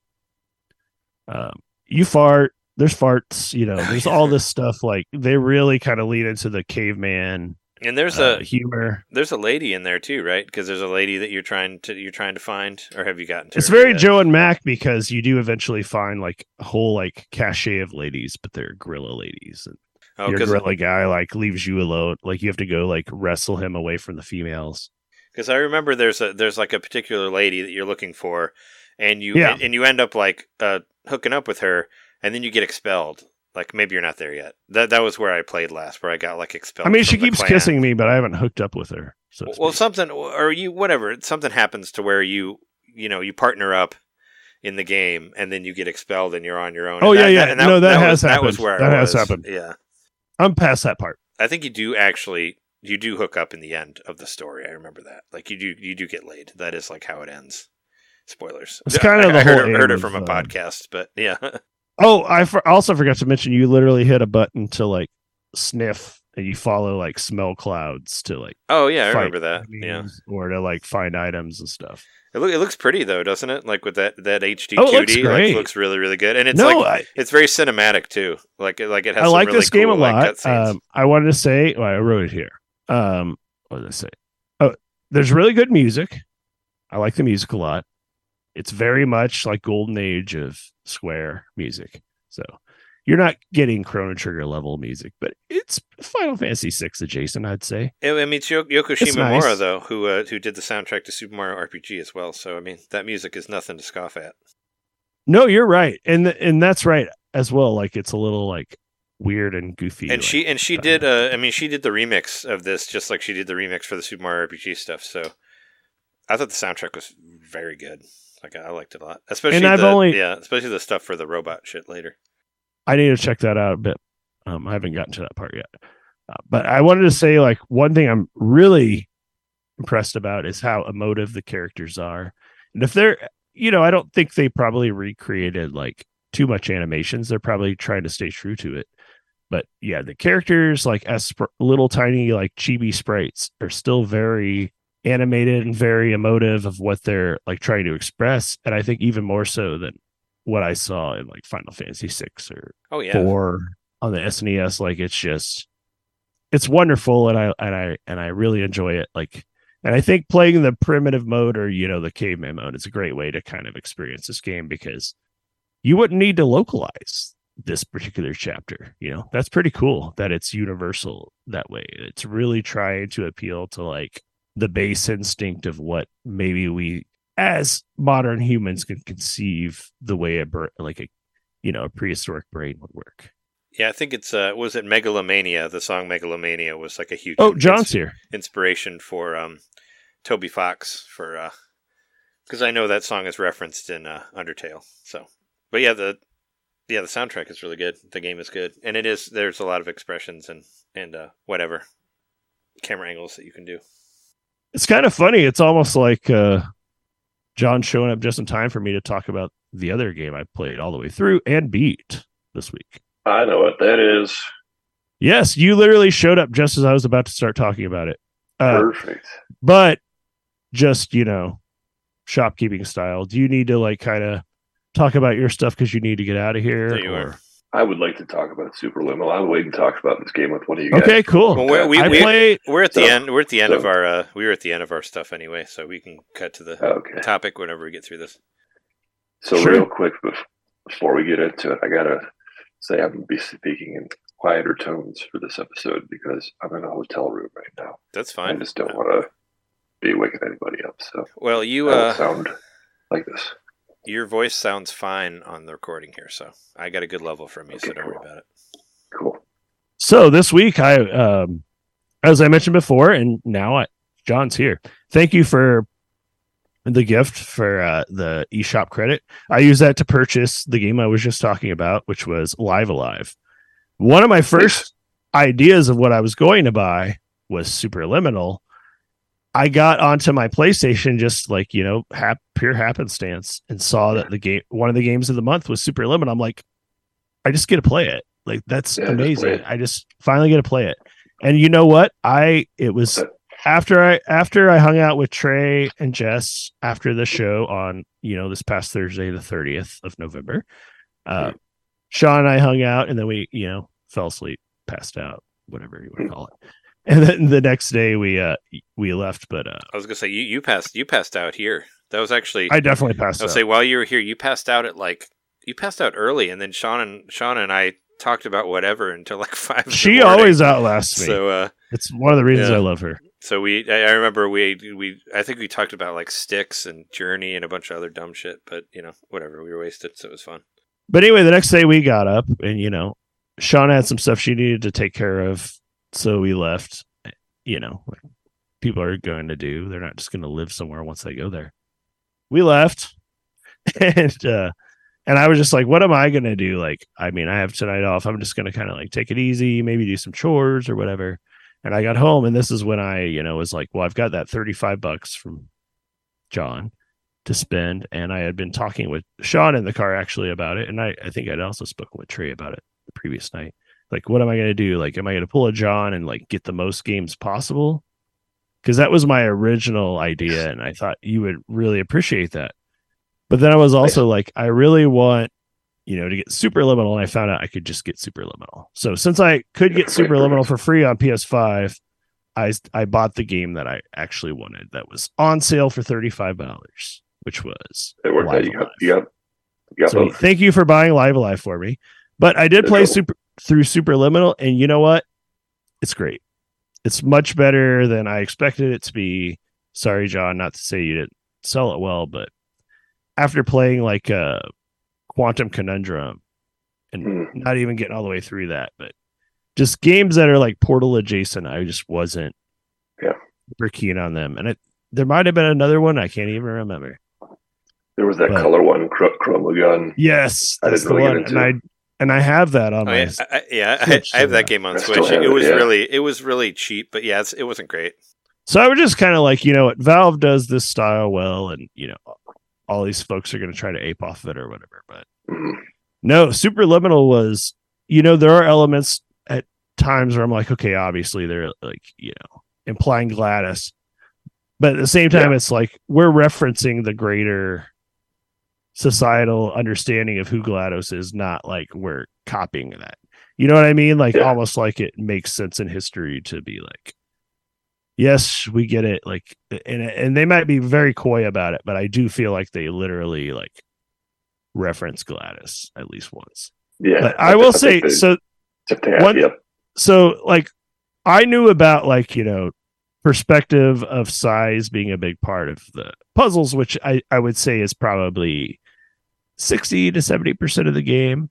Mhm. But another aspect that I don't think you get to see as much in demos and stuff is the uh, the perspective based stuff where essentially things will materialize if you look at them from the right angle. And I thought that was a really cool thing to add because it's like all about your perspective, not like I don't know. It, it just it was kind of cool that it was literally like you might have to stack some things up to literally look at this certain space in the room and in, in the right Yeah. way where you materialize a block and then that becomes like your and you, there was one where I like took a sign and then I like made it really big and then it illuminated the whole room because it was a giant light, you know, like right. there was some really cool stuff they did in here. My favorite thing was like there's one where you like essentially think you're getting chased by a murderer the whole time. And you Mhm. run through this one area and you just see all these boxes that say die on a door. You Yeah. remember that? And then you run Yeah, up and it's yeah, yeah. diet soda. Yep. Oh, oh they, Yes. they, they, they stole That that. was so cool. I was gonna say they stole that from The Simpsons. You know where it says, Did they? uh, well, it, it said like um, it was a joke where it said like die, but it was actually diet, and Homer's even scared, more scared about diet than die, and that that's that's funny. I remember, That's a remember that. joke. Oh, yeah. But it's Yeah. all about like they do a really good job with how they I don't know. It's it's a very I'm trying to figure out how to how to phrase this. Like it, it's like uh, you know, if someone made the Mario Maker level right, the game maker Mhm. level right. Like this is like very meticulously crafted. They kind of know what you're gonna do, and eventually they try to, you know, send you for a loop. Like, no, you're gonna run. You're just gonna fall down a hole if you do this, and then you're gonna have to use. I really kind of thought it was cool that they Mhm. use like you have to learn like the background contrast is how you're gonna see the things that get you where you need to go and Mhm. it just kind of like it teaches you to pay attention to the background just as much as like whatever's in front of your face because the background might illuminate literally in some regards or also figuratively and like perspective based i it was a fun game and um Yeah. right after we got home from chicago uh sean and i like came home and we like hung out with the cats and stuff and we watched some tv or something and shauna fell asleep and i loaded up this game because it was free and i'm like i finally get to play this and like on the ps5 surely there won't be any sort of like graphical hitches which there were not. And i played all the way through it in one sitting. And i don't know how much time i spent. It was probably three to four hours maybe. But i literally just sat there like i would get up and do other things you know and pause the game but i was just like this is my netflix binge for the night i'm going to play through this game and it was fun and i highly recommend it play it I think I think I had a similar experience with the first go around where I, think I did it in like two sittings, but it, it's it's just like uh, uh, perfect. I think it was perfect length, like in and out. You can you can get into this game in, in, in an evening or so, and uh, it's. I, I feel like they they probably have trimmed uh, three times as many ideas as they had. Like they picked the best ideas. I did not think there was really one in the bunch that was like a dud or unoriginal or repeating something that they did already or whatever. And then I think, like you, I I, I thought um, the game when I first played it um, maybe was going to be like a a pale portal, but even portal being great, I was like set up for like okay, I'm I'm, I'm, I'm for a pale portal. Pale portal, but it's gonna be good. I think this game approaches like approaches being as great as, as Portal, and it's something different. Like it's it just kind of has the same sort of sense of humor, the same idea of first person puzzle. There's definitely a sentient And AI that's sort of yeah. holding you hostage, but it's not Yeah, quite true. as it's not quite There- as like uh neurotic or whatever as GLaDOS is. And there's themes of like going beyond the bounds of where you're supposed to be, Right. And then also the like side and all that. I, I kind of got a Cave Johnson vibe from the uh the doctor that's you Glenn Pierce. dreams. Yeah. That's true. Yeah. And I, I think that the central idea that they use of this of perspective puzzles and then other visual puzzles is very distinct from what Portal is. And it's it's it's like an exciting and unique game in its own right. I mean, perspective is very important, and that's like ultimately that's what made me love the game, like because it's sure you're in a 3D space, but like your perspective is more important than the actual like 3D space. So like it, there was actually a couple of puzzles I was stuck on for quite a while where Yeah. I was just like, wait a minute. It's like I need to think of it. And I didn't like I never consulted the internet. I'm happy.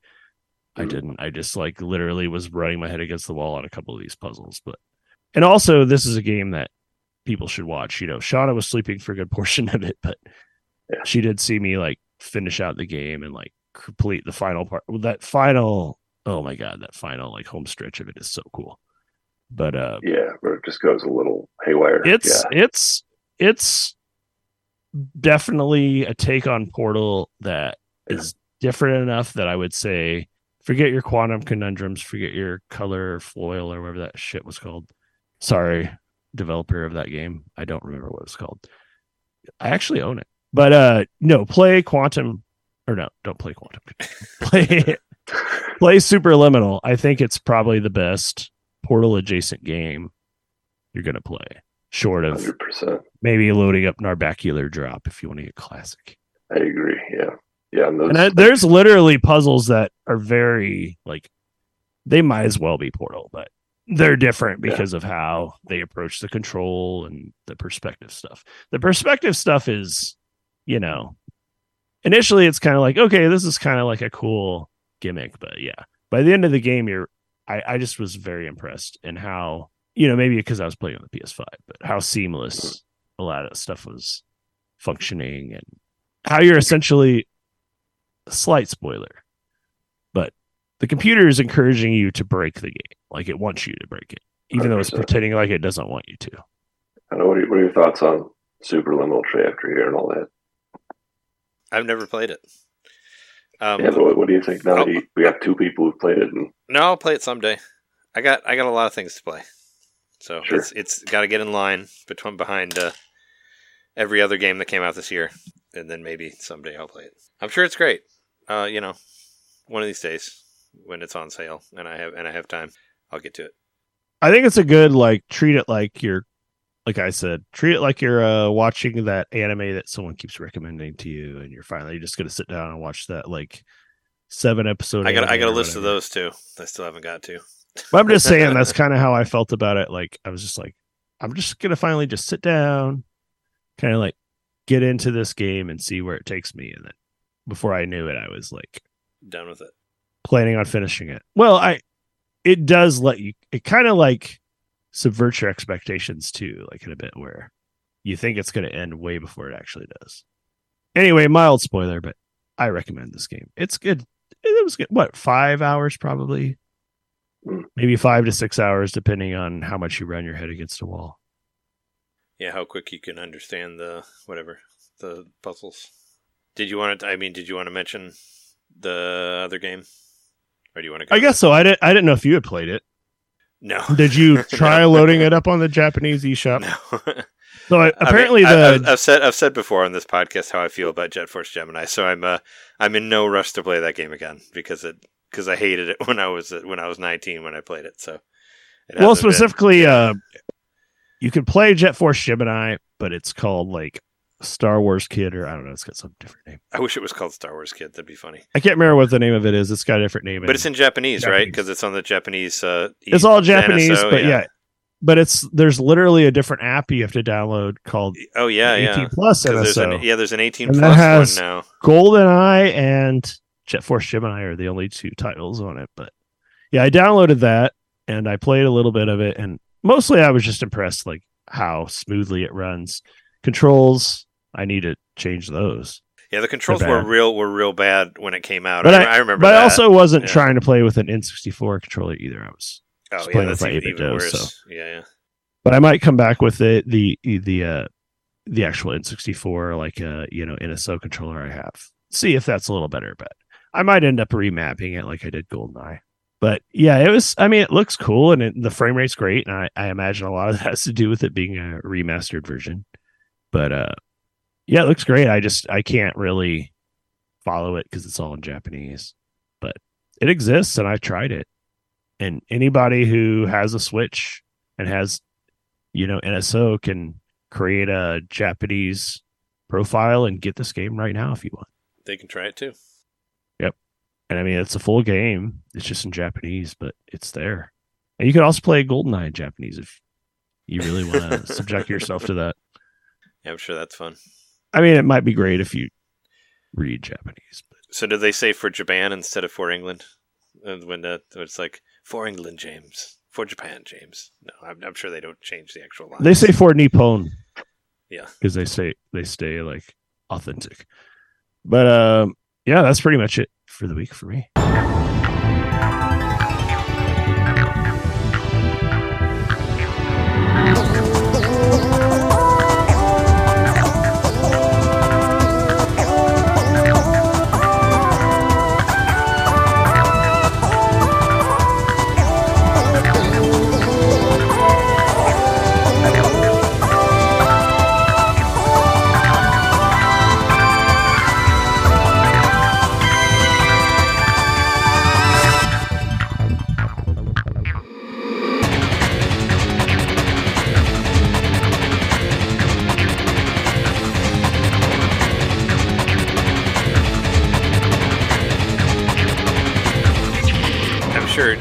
I know you've been very, very busy, John. So Yeah, Why don't- why don't- no why don't we just jump to our topic for episode 400?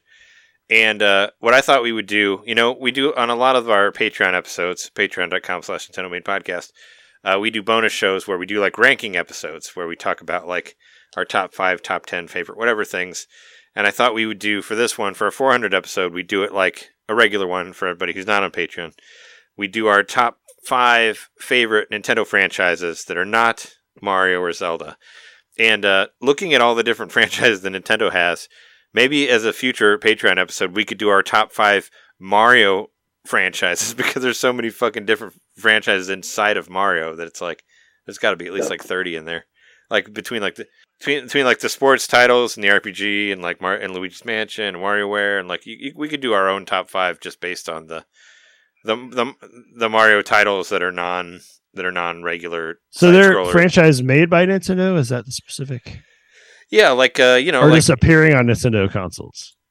well, my I mean, my rule was that they need to have at least more than three games or three games or more. So like you know, Right. like uh, like Splatoon, Animal Crossing, like uh, stuff stuff like that. Uh, stuff that isn't First party only. yeah. So Oh, uh, first party so only. okay. exclusives, Nintendo exclusives, and yeah, stuff that's published by by Nintendo, like that that sort Gotcha. of thing. You know, you, you know, you, you've seen them, Star Fox, Kirby. Uh, I guess I would consider I think Don- you're listening Don- to them all. Donkey Kong could be not Mario because Mario's not in there. So, or or John suggested like Smash Brothers could be away from the Mario franchise because everybody's in there, like like that like that sort of thing. Yeah.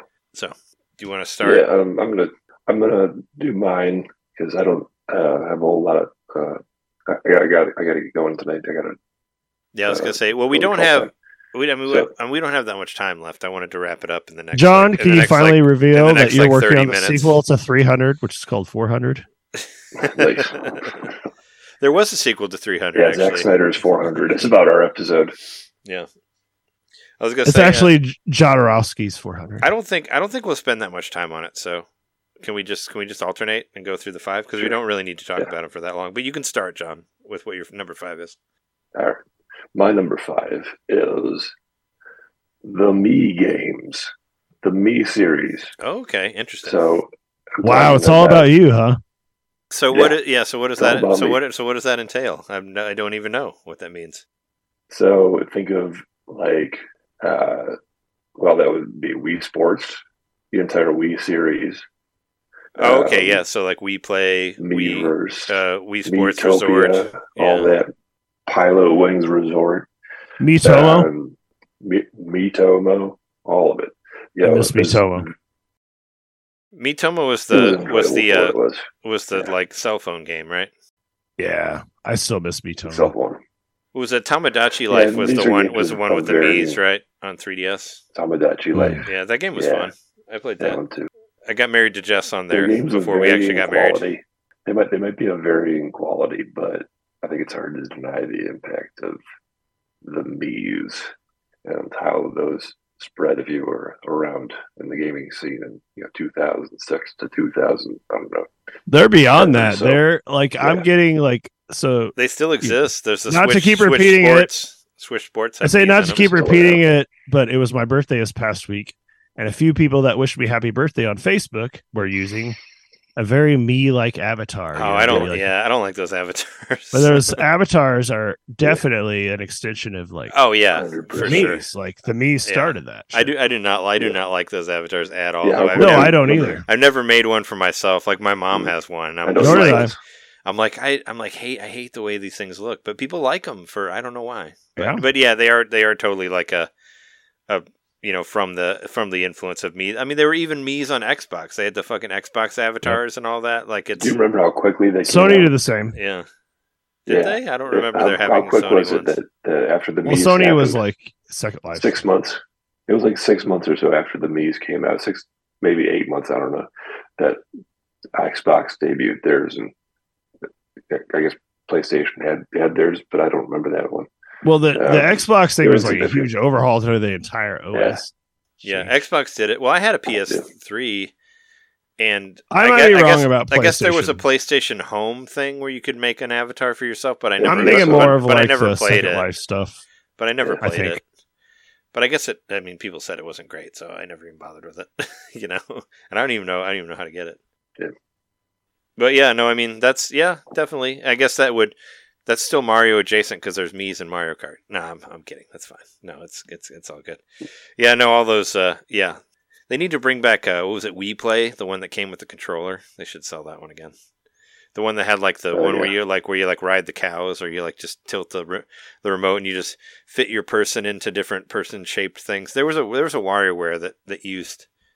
that I used felt like on that there. was a piece of shovelware that people just bought for the controller. Oh, it 100%. was. To- Yeah, it was totally. But yeah. the but the games on there were kind of stupid, but kind of fun. There was like a Duck Hunt ish game on there that was fun, where you shot like UFOs and stuff. Wow. I had a good time with it. I mean, but yeah, everybody bought it for the controller, obviously. But my number five. Let's see. I'm going to change it from my notes. Actually, you know what? There was there was a tie between three things. Let's see. Which one am I going to say? All right, let's go with my original idea. My number five is Splatoon, the Splatoon series, which I, uh, which we've all played. Splatoon one, two, and three. There are three of them. They're incredibly hip. They make you feel like an old person while you're playing it. Not really. I, I feel included by the Splatoon world. But you know, there's these little squid characters. Eh, You you know what they are. You've played them. There's a they they got the squid. They got whatever. They got the Squid Fest thing where you vote on the different. They just squid no for more. it. Yeah. Some are octopods and some are uh wait, isn't there a third thing? Clams or something? I think. Well, I mean, there's. Yeah, I guess they did bring the Oct- the Octo people in there now as well with the Octo expansion on on Splatoon 2. But yeah, they just. uh You know, Nintendo did their own like third person multiplayer thing where it's like, what what if what if we were the bullets? What if you became the bullets? What if you could shoot the bullets in the ground and you could become them? Like, I mean, it, it was a cool idea and super popular in Japan still. The the whole like trans like your bullets becoming your mode Your mode of travel. locomotion Yeah. is fucking fantastic and, I, Yeah. I it, it feels so natural when you're playing it like they nailed something very special when they did that They splatted it. They did. It's been something I've splatted been the fuck out of it. it's been something I've been talking about for years because I bought Splatoon 1 when it came out for Wii U, and I was like, this game is great. Well, I, I love the single player, but me, a person who really doesn't like playing multiplayer, it kept me coming back to the multiplayer because they kept adding stuff like every week or every two weeks, and they did really, really good about like bringing you back for shit, like adding new weapons and doing like, yeah, doing the big, uh, the big events where you vote on the things and all that, and and even like the yeah, they even ended up doing like DLC and all that shit. And I remember I got Splatoon one, and then I convinced Jeremy get, to get Splatoon two, and then I convinced John to get Splatoon three. So now we all have Splatoon in some way. But you should play That's all. Actually, I think new it- friend. I mean John has Splatoon one also on Wii U, but you should play it. Like I, I always tell everyone to at least play the single player. Like single player was awesome, and it, I was just I bought it just for the single player because it reminded me of like uh, Super Mario Sun or not Sunshine, like Super Mario Galaxy, where you do a thing and shoot to another part of the ga- of the planet and do another thing. But yeah, really, really awesome and made by some people that I might mention later on this list. Suspense, but that's my number five. We got Jimmy. You're up. Yeah, I don't know because at this point I'm like scrambling for what is my actual number five versus like something no one's mentioned yet.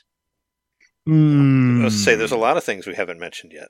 There's a lot. There's a, there's a lot more. Uh, I would say look at that link that John put on the Slack. There's a lot of things on. I there. think a fair number five would be Donkey Kong Country There you go. because I Sure. Or, Don- genuinely or Donkey like. or Donkey Kong in general. You know, doesn't. Well, I, guess- genuinely like those Donkey Kong Country games, and I haven't played through like all the Donkey Kong Land games on Game Boy, which I know Trey's got a bit more I experience played. with. I played the first one and I liked it a lot. Like I mean, but I was in high school. But I really, I really enjoyed it. I thought it was really good. but I like all three of the original Donkey Kong Country games, and you know I regard two to be like the the, the white whale that I've still not fully finished without cheating, but between one and three, like one is like obviously the the uh the pilot episode, and then three is like the over bloated, you know. and three and three three is the J.J. Abrams ending. Uh, three, Exactly. Three So is two the, is- three is the really bad episode nine, where it's just I like we, believe we don't Trey know what would to agree with me. I believe Trey would agree with me that two is the best one. Like I think the Oh, balance sure, and yeah. everything about it is perfect. But like I really love three just because you know I've got memories attached to it and like including like crazy drug based hallucinations and stuff. So I, tr- I, I, tried, Kong Country, I tried it, uh, but I mean, I have to recommend the Wii and the Wii U ones because those ones are much better. oh The yeah, re- absolutely. And I. I have Tropical Freeze and uh Returns on my Switch. Actually, I don't have Returns. Yeah, on. Returns isn't on there, but it's on 3DS and Wii, and but I have, Wii U. Also. I do have Tropical Freeze on the Switch, and I kind of just stopped playing it like I do a lot of games. But yeah, I do own that. But Well, I got to tell you, since since you liked a game called Super Mario Wonder, you should go back and play Top- Tropical Freeze because they did all those things before on Tropical Freeze. Mario Wonder's Yeah. finally just catching up to it, but it's all been done before. I mean, it and had a Kong. similar feel to Yeah, it. It's like what what do they say? Like uh, uh, Jungle Beat and Mario Sunshine had a lot in common. I don't know about that. I mean, Jungle Beat was just a really weird. Uh, was a really, I just think really weird a uh, lot of drum drum ideas based uh, 2D what thing. they wanted to do in Jungle Beat got like carted over to Sunshine or not Sunshine, um, Galaxy, maybe, Galaxy. Yeah, maybe. because it I was the same. know. It was the same team. Sure. Yeah, yeah look it up. There's I've read an article somewhere about it at some point. I'm just saying, from Yeah, playing Mario, it now. from playing but Wonder, from playing Wonder, I do see a lot. I was like, there's a lot of stuff I already saw in, in Tropical Freeze. But you know, they're catching up. They're catching up to the good to the good two D games. But no, But without a doubt, like Donkey Kong Country was just like obviously it was like I don't know, like when it came out on Nintendo, I remember it being so hyped. Like obviously they poured a bunch of money into like promoting that game, and then when I did actually play it, I was just like, oh my god, I can't believe like in my head I was playing like the next console. I wasn't playing a game on the Super Nintendo, you know, when I played it at the store and it just looked so smooth and fluid and three dimensional and how the character Fully rendered. were and stuff. it was yeah. fully rendered. Well, I mean, they wanted, they needed, you know, they needed a way to compete with PlayStation, right? To make a Super Nintendo look like Well, this was before look a better system. came out. But I mean, Donkey Kong Country Two was around that time, Yeah. right? But I'm still thinking of the original Donkey Kong Country, just the how amazing it looked and how it was just like I really did think I was playing the next generation of gaming because of you know I fell for the the trick.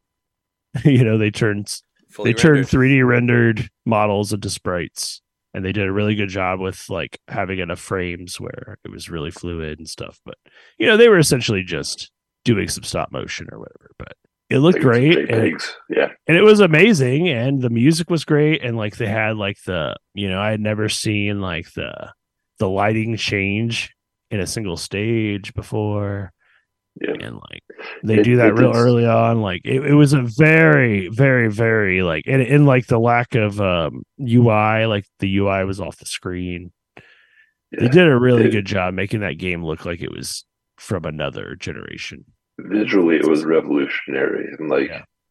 it, it's it seemed we, we've talked before about like the jump from to to N64 was like mind blowing, or the jump to virtual real, virtual reality was mind blowing. And I think that the jump to uh, Donkey Kong Country, that style of graphics, and at a time when I think it came out like a year before Toy Story, even.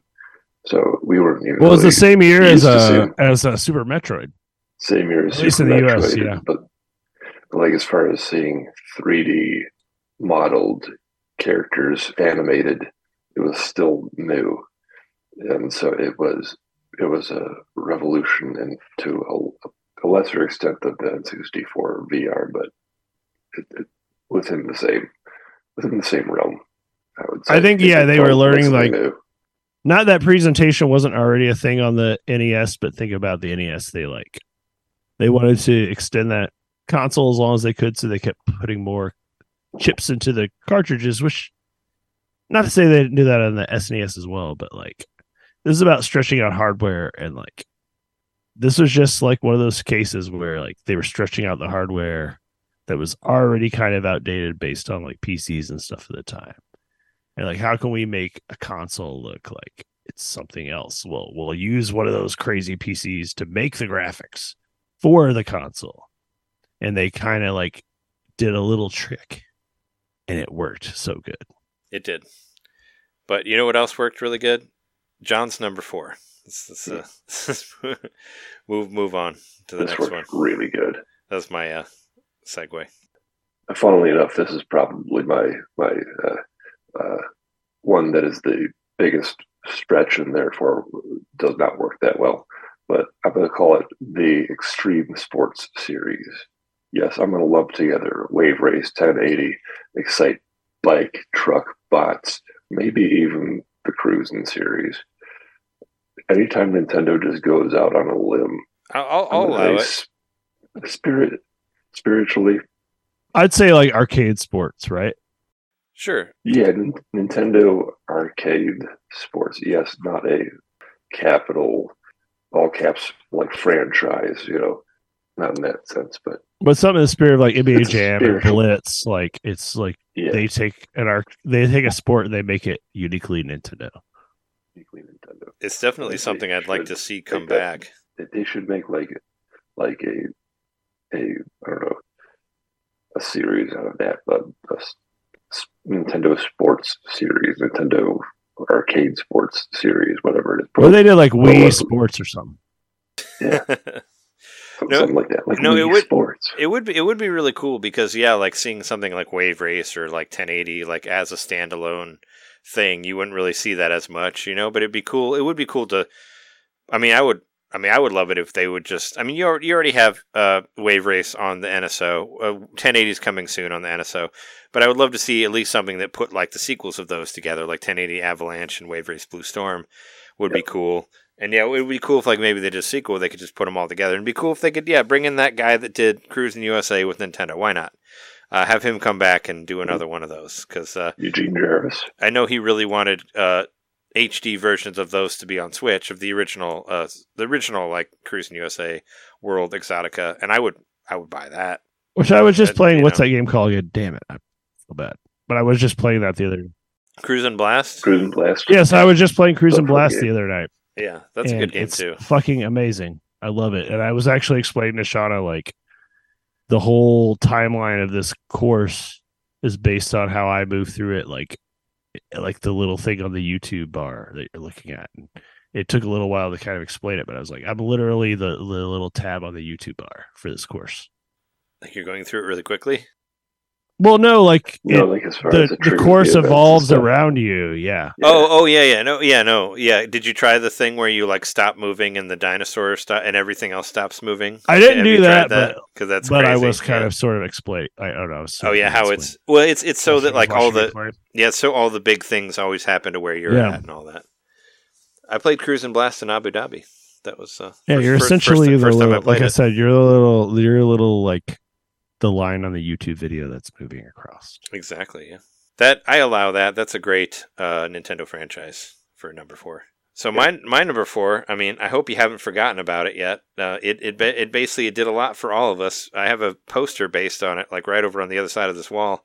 Uh, we've done multiple episodes about it, but my number four is Animal Crossing, the Animal Crossing games for Nintendo. I mean, it got us through 2020, and you know what? Mhm. Weirdly enough, this company that I'll talk about later uh, also did this game with Nintendo, Animal Crossing. But yeah, 2020 Animal Crossing New Horizons. You know, I've I put 500 hours into this game. That's the most hours that I put into any game. I played that Like- game like it was my job because I wasn't Yeah. employed because of the pandemic. Yeah, and just just put a thousand into it. Just got uh, John levels on Mario Mario Maker 2 on that, and just actually start started playing it. Started playing it again like this week. Like started doing more house design stuff and all that. So As far as my time in the game, giving. it's still Yeah. number one. Yeah, I put I know I put over five yeah five hundred hours into it, and as I was trying to go through this list, I'm like, you know, I've always had like my own top five Nintendo franchise list in my head, and I was like, but I want to try to be like, well, what was something that I that, you know I really enjoyed a lot of, or like what you know, and I've been pushing I've been pushing Animal Crossing since Animal Crossing on GameCube. I've been I've been trying to.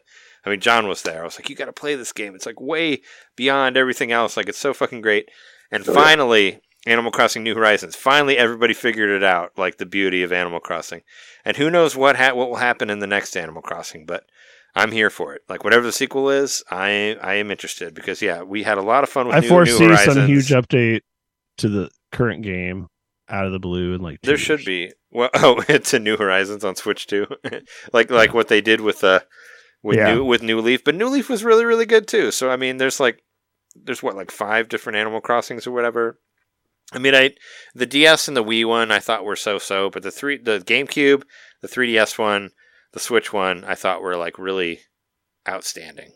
Especially the Switch one where you could even like change the fucking land and you could like it's amazing all the stuff they ended up letting you do. And then they added like the house, you know, the Happy Home Designer later, and got to put Animal Crossing one in there because, you know, I've been simping for that game for years, and I'm glad that people finally came around to it and finally r- w- got to got to experience the beauty of KK Oh, yeah. Slider and all that stuff. I mean, Wonder- KK Slider's the true goat, even though he's a dog. Wonder, yeah, what wonderful game series, Animal Crossing number four. I feel good about that. My number four is something similar, you know, deep in my bowels. It's not quite a number two just yet, Conker's but it's ferment. It's fermenting. It's fermenting like a little WarioWare. WarioWare. Oh, Yeah, crossover. WarioWare. Uh, I'll I'll That's- I'll allow it since Mario's not in any of the WarioWare games. It's not Wario adjacent or Mario adjacent. I mean, I thought we would include WarioWare. no, WarioWare's I good. also have it on my list. Okay. Well, let's say Mario is not any in any of the WarioWare games, so yes, it is. It is. Well, he it is, legal. but like in the uh well, actually, no. Wario replaces him. You're right. well, I guess in the not min- in the min- yeah, well, in the mini games there is like mentions of him or whatever, but as a character he's not in there. Doesn't matter. WarioWare's no, great. Wario always replaces Mario, even in the classical. Um, yeah, this game is uh, you know, this whole series, and I will say I've only played a little bit of the newest one at Trey's spot last week, but yeah, we did.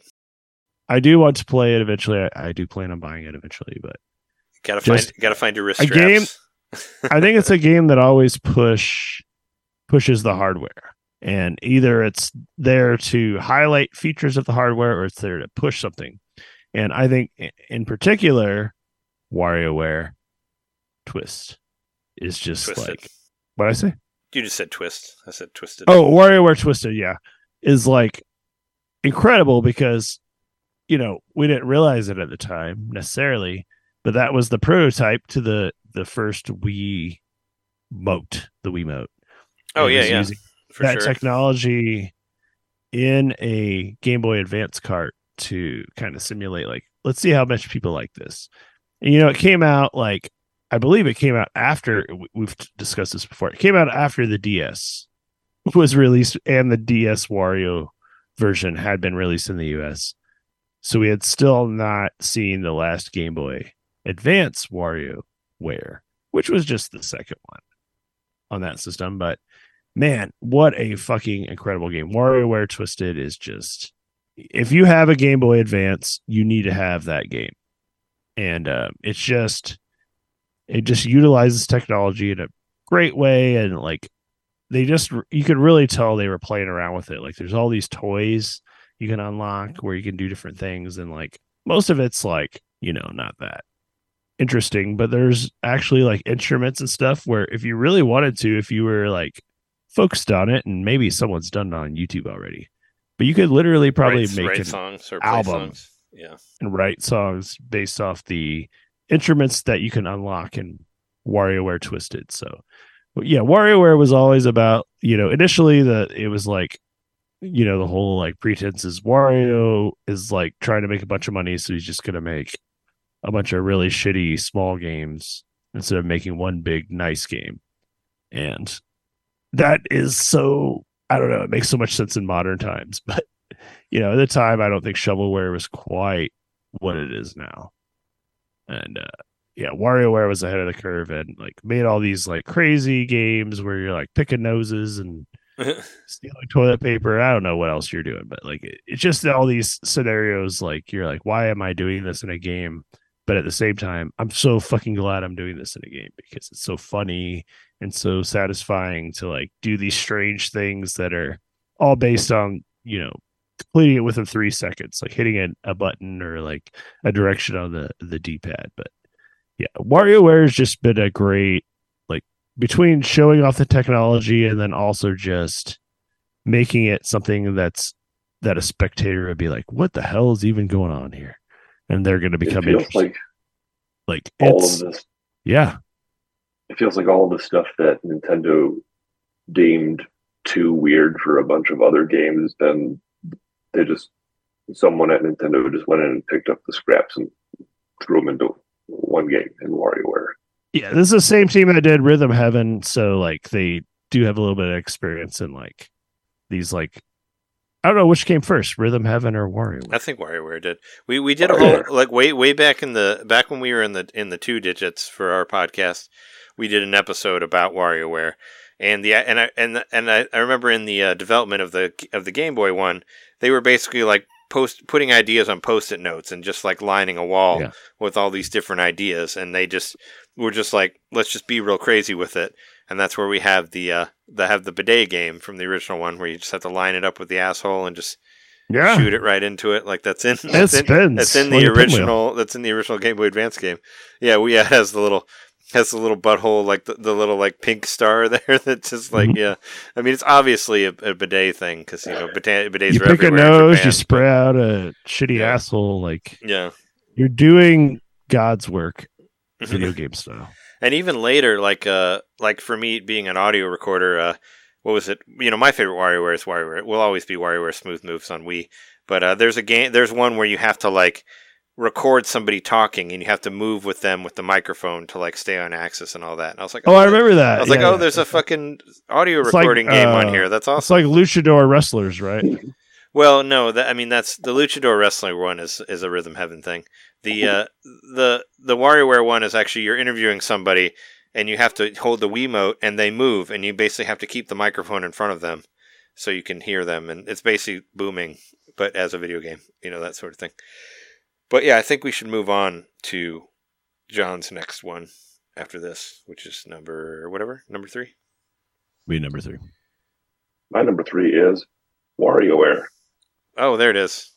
Nice. So you're close on there, four and three. Yeah, WarioWare's a great one. I, you know, it's been my number six on here because there's my because my next three, you know, they're ones that I will always forever stand for simp, whatever whatever cool term it is to say things. Uh, drink every time I say simp. It's only because Jeremy said it earlier. But my number three is F Zero, the F Zero games, which would normally be my number two.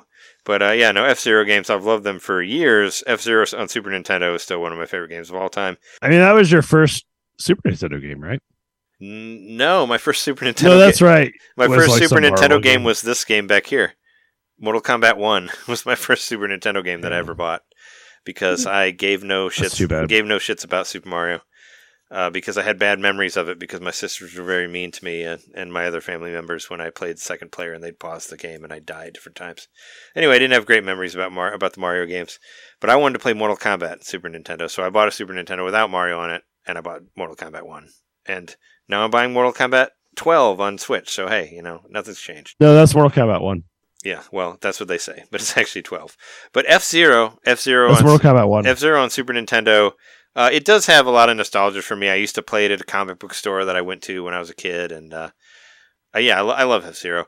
But F Zero, yeah, F Zero Super Nintendo was great, and then F Zero X on 64 was even better, and then F- and then one of the greatest games of all time, F Zero GX on on GameCube came out, and I was just trying to put this list together, and I'm like, well, I always put a couple of these franchises at the top of my list, and I was like, maybe I should put them different.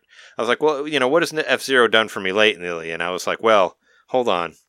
There's a little game called F Zero 99 that is on Switch right now that is really, really good. So I think F Zero still holds my spot. And I was thinking about, like, if there was an F Zero game that came out tomorrow that was 60 bucks, I would still do whatever I could to buy it. I'd still pay for it and, you know, whatever. Like, not I'd be. I'd probably buy it too. I'd be like, what the fuck? I would like I would uh, if, if if a new F Zero game came out, or even if they re-released F Zero GX like HD remastered version for sixty I bucks. I would buy it in like two seconds because that game is so good. Like F Zero, yeah, well, sure we got Mario Kart, but F Zero is like the fast, hardcore, you know, futuristic, incredible, like butt rock, uh, progressive rock, whatever soundtrack you want to call it. It's wonderful. It's a wonderful, wonderful game. It's the Star Fox of Mario Kart. well, yeah, Even though Mario Kart came out later and it was supposed to be F Zero Two. Star of. Star Fox is like the Sir not appearing Or I'm saying Mario Kart. on my on my be, uh, yeah. on my list here, but no, uh, but F Zero awesome. Play F Zero ninety nine. It's a great game, and then you can It's it's wonderful. I've played it recently. I still like it. classic It's mode. fun. It's really It's- cool. It's one of those games you can just dive into and be like, you could get like, uh, you know, like be like, no, I'm doing poorly, and then just quit, or you could just keep playing and then eventually you're gonna be like, oh wait, I'm getting better because you're like remembering how it works. All of a sudden, you're back in the zone and you're having a great time, just like Tetris. Exactly. What's your number three? My number three is something that we don't talk a lot about on the show. In fact, I I haven't checked out at least the last game. I may have missed the last two games as far as I know, but I was a big fan of the Professor Layton games on the DS. Oh, So I'm doing a little bit of a deep dive there, but I really found those games to be I mean, great. it's, a, it's an exclusive, so I'll allow it. Right? it was absolutely Nintendo exclusive. Yeah, yeah. factor five or whatever but um so professor layton is like essentially like a sherlock holmes type character but you know he's super obsessed with being a gentleman so Level five. yeah i said level five You said factor five. it's good, Oh, but but still, Whatever. it's fine. That's a different company. I get those confused too. there's a number five. Johnny five is alive. Anyway uh i just i when i lived with my uh you know my last roommate i had that wasn't someone i was dating was uh my uh, my friend nick. And uh nick would always like buy all the Layton games when they'd first come out. And so i played those and a lot of times i just play them like chilling in the living room or whatever just like taking my time my sweet ass time and that's one of the first times where i was really just like it's nice to take your time with video games just chill Yeah. take your time with it and just think critically and play them slow. And uh that's the way the Layton games are. And you know, some of those puzzles are a little easier than others, but usually there's some sort of clue in the description. And then you're approaching all these different puzzles where they're like using the they're utilizing the uh, touchscreen in different ways, or uh, you know, like just trying their best to like turn you on your heel from what you would expect from the puzzle you're going to see. That's the best way I can describe it, but it all fits into the narrative and it all kind of makes sense. And it's all a lot of them are optional. Like you have the ability to just kind of like power through the game and play the main puzzles, but there's a lot of cool little puzzles you can find along the way. And I just I don't know. It was cool. And it's a very much like a logic based. Everything makes sense. You're never gonna be like, what the fuck was that all about? Like it all makes sense if you really think about it. And uh, I don't know. The, the, it's just a very like charming. I think the word nowadays would be cozy. It's Sure. a cozy game, and I recommend any of the Layton games on the DS. And I haven't played any of the newer ones, but they were wonderful. And you know, they're kind of like uh, the cozy side of the Phoenix Wright games, right? And there's like another, yeah, there's another one coming out too. I think on Switch sometime soon. Yeah. and there's a whole like story of like yeah there's there's there's a whole like i wouldn't call it a multiverse but there's a whole universe of like how those characters are related and stuff so Oh yeah, and there's even some time travel stuff in one of the games i remember playing so yeah. And there's like They really crossovers, do- and there's like a kid Yeah. now too, right? He has a Yeah. kid. I think it's the newest Yep. one. Is his kid. Number two, John. Number two. What do you got? Number two is all of the Nintendo franchises. I'm talking about Super Smash Brothers. Oh, I was gonna say cheat. yeah. no, Smash, Smash Brothers counts. Obviously, there's like what four of those at least. Uh, Yep. 64, 64 Cube, Wii, Wii U. Oh my God, there's like five of them. Well, in the And in the the, and the 3DS one, yeah, yeah, it is everything. The ultimate, the ultimate multiverse. We were talking about the Mortal Kombat multiverse earlier, but yeah, the the Nintendo did. Well, obviously they did the multiverse before it was popularized by whatever you know, before Marvel did it or whatever the fuck. on film. Yeah, yeah. Uh, um, I think this had to be included. We're talking about the the, the best Nintendo franchises. Uh, you, you might say we're talking about the ultimate Nintendo franchises, which means we got to talk about the one that puts everything together. And it really does feel so- like they just threw everything in a blender you know Well, not to mention now Right. that it's it like, I mean, Smash Brothers kind of blew my mind because you know I've I've always been a fighting game fan, and Smash Brothers was so different from like your regular like Mortal Kombat or Tekken or Right. Street Fighter or whatever, and I was just like, this game makes no sense, but it it was just they just thought like so outside of the box and just did this completely different thing and. Yeah, and I, and I was Right. just I I saw like a fight online earlier about people saying that like oh no well that's a that game's not as good as whatever. It's like, but now it has everything in it. Now it has like Street Fighter and Tekken and King of Fighters in there, and like it's just like So every and Kingdom Hearts even like they just games. yeah they brought everybody into it. It's insane, and like and Xenoblade So those as well. Like it's yeah they just uh, they just reached out their arms and just brought it all and like and like twenty Fire Emblem characters, but whatever, they're all great. to all those folks who say it's not like a real fighting game, I would say all of your favorite fighting game franchises, except for Mortal Kombat, are represented Right? in Super Smash Brothers. So the, the people who make those games embrace it as a great fighting game. Oh yeah, yeah, for sure. I mean, that even like the the Ryu and Ken characters, like if you do their moves the way you normally would, it like has higher damage uh, percentage and all that. Like, no, Smash Brothers is hundred percent a fighting game. It's just a, it's just a fighting game that you had not really thought of. You know, it's this complete, but it's still it, it works design, exactly yeah. the same way. Like even though it's, oh, and, and even to the point of like Street Fighter Six has bower has borrowed like the way that you play. Uh, you know, because now they have like the now they have the like easy mode or whatever, like or the beginner mode where you can do where you can do moves like you would in, in Smash Brothers. So the the influence of Smash Brothers has like gone out to all of the other fighting games to where now Street Fighter's even using it. You know, where they have their own like Smash Brothers mode. So I allow it. Yeah, and then it's got to. It's also. I also got to say, it's a one of the best Nintendo franchises because not only is it like a great fighting game that throws all the Nintendo characters in there, it is essentially the Nintendo museum put into a video game. It's it, you, you've got all these the trophies, the different uh, um, soundtrack, the, the, the music you can collect it goes above and beyond being just like a quote unquote Nintendo fighting game to being a showpiece of all things great about Nintendo. Yeah, and even when they they stre- they stretched their arms out enough on this last one to incorporate like Castlevania into it, and like there were all these like you know new remixes of Castlevania that were like were not there before. Like they've just yeah, they really brought a lot of it together. Even like uh something as silly as arms. We even had arms people in there. I just think they view it as their pop culture repository at this point. And they're like, let's just throw all that the Nintendo in there so we can educate people while they just beat the shit out of each other, Fortnite style. I always thought it was really cool to see Castlevania in there, though. For like anybody who grew up with an NES or SNES, like Castlevania was always synonymous with Nintendo, and it was cool to see you know them finally back. Yeah.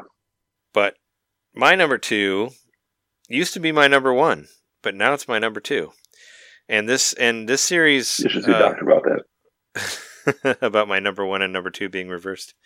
Uh, yeah, my number two is a little game series called Metroid. You ever heard of that? Can can Metroid crawl? I'm not sure. Uh, you gotta gotta look it up. Uh, look it up What on happens if Roll. look it up. Is pregnant? I'll say look look it up on Miiverse. Uh, Miiverse doesn't exist anymore, but no, uh, Metroid. Uh, you know, Super Metroid. Uh, probably my favorite game of all time. But and then you know these. So I would always say that F Zero and Metroid were my favorite franchises. Even if we would put Mario and Zelda in here, they would still be my favorite franchises. So eat it, Link and Mario. But uh, but no, seriously, uh, Metroid. If anybody would ask me, what's your favorite Nintendo thing? I would always say Metroid. That's why we have that uh, painting upstairs that Jess did of Samus. Because when we first started dating, Jess said, "Who's your favorite Nintendo character?" And I said, "Samus from Metroid," because Metroid is my favorite. They've always been my favorite. I got here, you know. I got my Met- got my Metroid toys like right here. It's Metroid is all over the place. It's my favorite. It's my number two. And uh, you know, I was like, I was thinking about. it. I was like, well, you know, you've always had these favorite franchises, but what have they done for you this year? And thankfully, it's been a damn good year because we got the remaster of Metroid Prime, also one of my favorite games of all time on Switch. Fucking baller, amazing ass game. And then we had Metroid Dread last year, which is also fucking amazing, which I think was our game of the year. So, I mean, you know, Metroid's coming back in a, in a big way. So I appreciate that because I love that shit. That's my, uh, love that, love those sci fi, the, the sci fi isolation of Metroid and killer soundtrack and, yeah, wonderful design. Love the character. Love all of it. Metroid. Good shit. What's Well, two, Jeremy? Blanked out. Damn it, I just blanked out. Did you lose your list? No, no, I didn't lose my list. I I've been altering it as we go. Okay. We only got we got we only got two left. We're so close. Let's just I know John's got to go to bed, and I want to Uh, give me a 2nd I'm ready here. to Don't be done. So I know my number one. My number two is John. Why don't you do your final two, and then I'm going to think. We're skipping it. Oh, well, I mean, I- I mean, we already did two, so John has one. We both have one left. John, go ahead and do one, and then I'm going to come back and do my two, and then Sure. My number one non Mario, non Zelda Nintendo franchises. It's Chibi Robo. Uh, of course. Oh yeah, it It's underrepresented. Yes, there's only three. There's it, only qualif- three it qualifies in my mind because they do have three. yeah. They have three games. That's what uh that was my uh qualification. Mm-hmm. They do have three. Uh, one of them is great. Uh, I've oh I've only played one other one, which was not great, but the GameCube one was great. yeah, I've I've only played one game in the series, but that wasn't one of our qualifiers that we had to play more than one game. No, no, And, the, uh, yeah, that we one didn't. game. Just- I love it. Doesn't matter. Yeah, it's fantastic, and uh, it deserves to have many more games. At the very least, they have to do a remaster of the GameCube one. It just it, it's begging for it. You know, the game is, is it's such great quality. All it needs is like a visual touch up, and put it out again. Like don't, they keep trying to put Chibi Robo, uh, like well, with the other two, I guess they don't keep trying but they've tried twice to do it in sort of a different way. One on the DS and then one on, the 3DS. 3DS is a side-scrolling platform. I don't want a side-scrolling platformer. It, I think the one on the 3DS is a was a missed opportunity because that would have been fantastic. I, I that to see the from the minuscule perspective uh, on the 3DS where you could do 3D, and, and I was looking forward to that. Like soon as I heard about 3DS and you know, like try out like games that you know you see from a small perspective. I thought that could have been so cool to see tiny Yeah. perspective in 3D, looking like a little dollhouse or something. That would would have been so cool. What a missed what a missed opportunity. But come on, bring it back. Uh, at the very least, do a GameCube remaster. And Yeah. Get on that, or, or at the very very least, get on the get it on that NSO GameCube app That and will just give us. will maybe come So Zip Ziplash was the last one, right? yeah, Ziplash. Yeah. Ziplash was the 3DS one, which I did buy.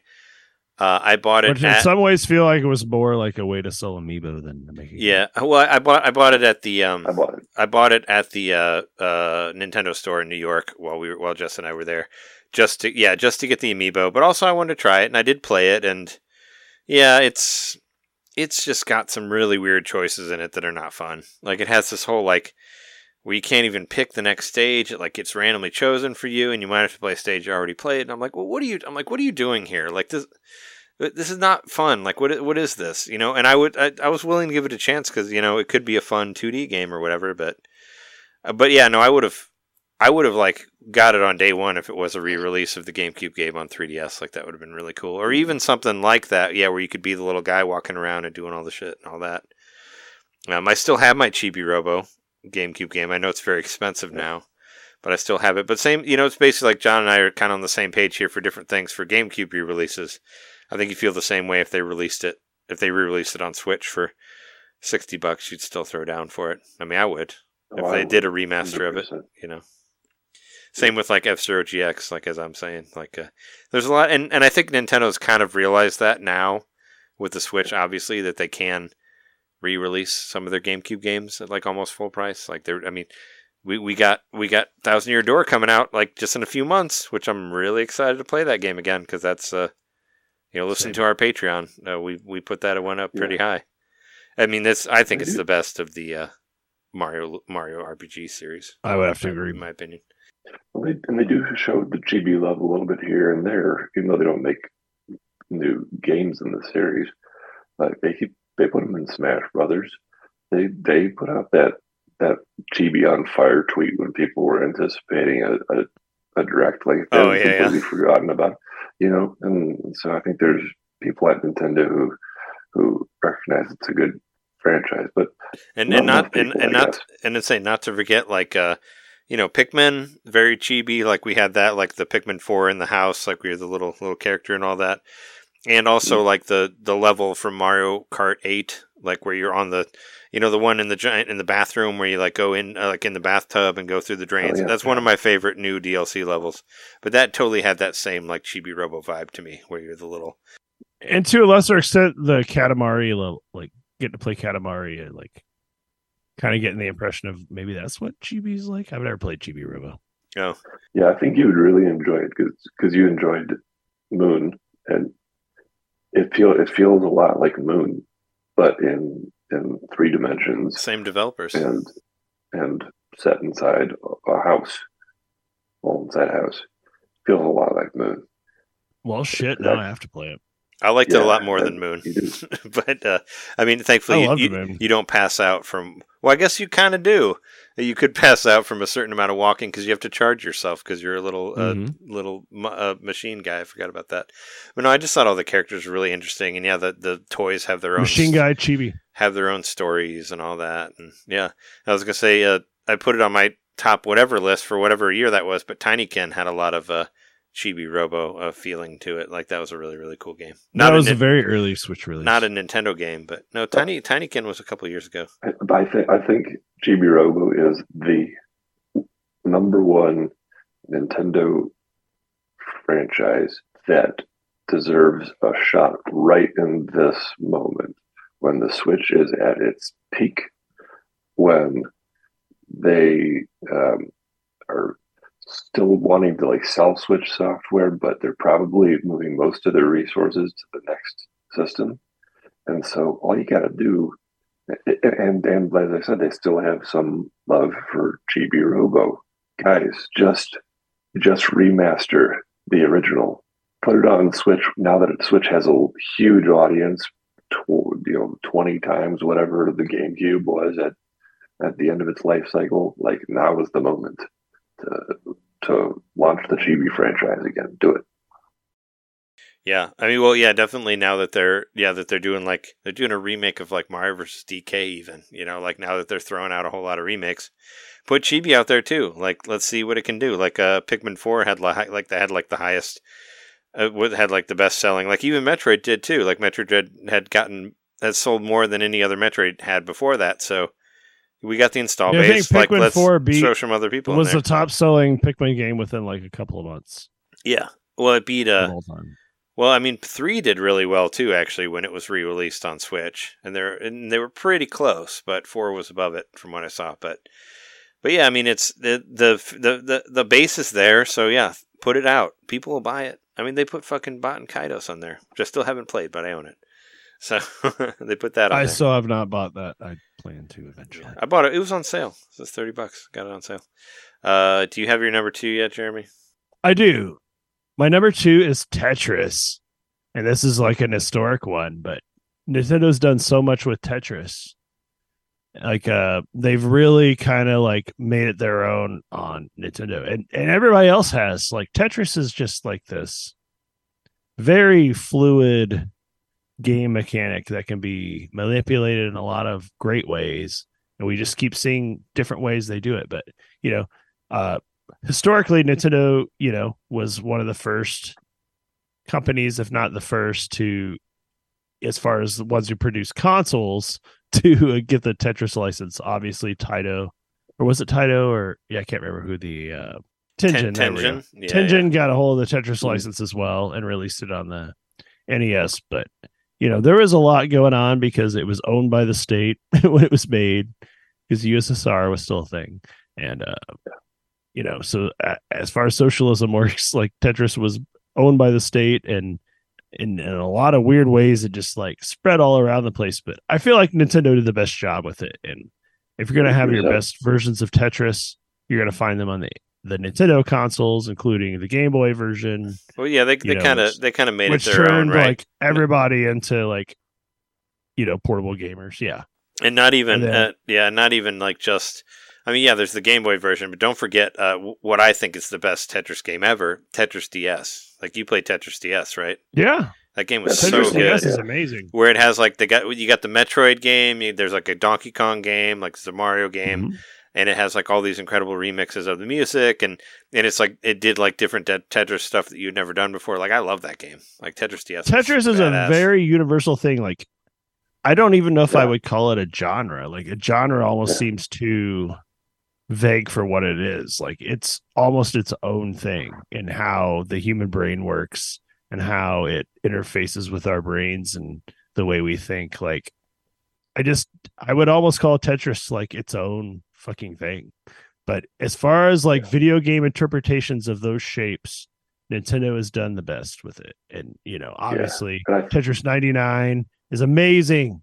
And, you know, we have Tetris Effect that wasn't originally on the NES or on the Nintendo consoles, but, uh, but we have it now you know, they did a good job with porting it to the, the Switch. But yeah, I just think like, I feel the best place to experience a Tetris game is still on it on a Nintendo console. And Yeah. you're going to find just the best. It, it's just like this primal itch that we all have at this point it seems to play tetris. And nintendo just does the best job with it. And like i just played like tetris 99 recently you know like that game keeps it evergreen for me. I keep playing tetris. Did like you get this game the, came out in 80 i think it officially came out in 85 on a mainframe owned by the ussr and eventually you know got moved to other means of play or whatever but you know i probably played it on the nes first. But it's been part of my vernacular as a gamer since at least 1990 maybe 89 i don't know. Like it's just built into my brain. Yeah, Yeah, tetris is just it's just a, it's just an incredible thing that nintendo has exploited very well. I think uh, I, yeah, I allowed because it's so closely associated with Nintendo, and Nintendo uh, ushered the Tetris phenomenon well they the also world. did produce the first one that came out for nes yeah, the the first one that came out, it produced that, and like, yeah, it's I, I think that it's, it's apparent to me that whenever the Tetris company makes a game on the Nintendo platforms, it's like treated with uh, a high regard. It's it's treated with that uh, that history in mind, and the fact that folks like have that association between Tetris and Nintendo.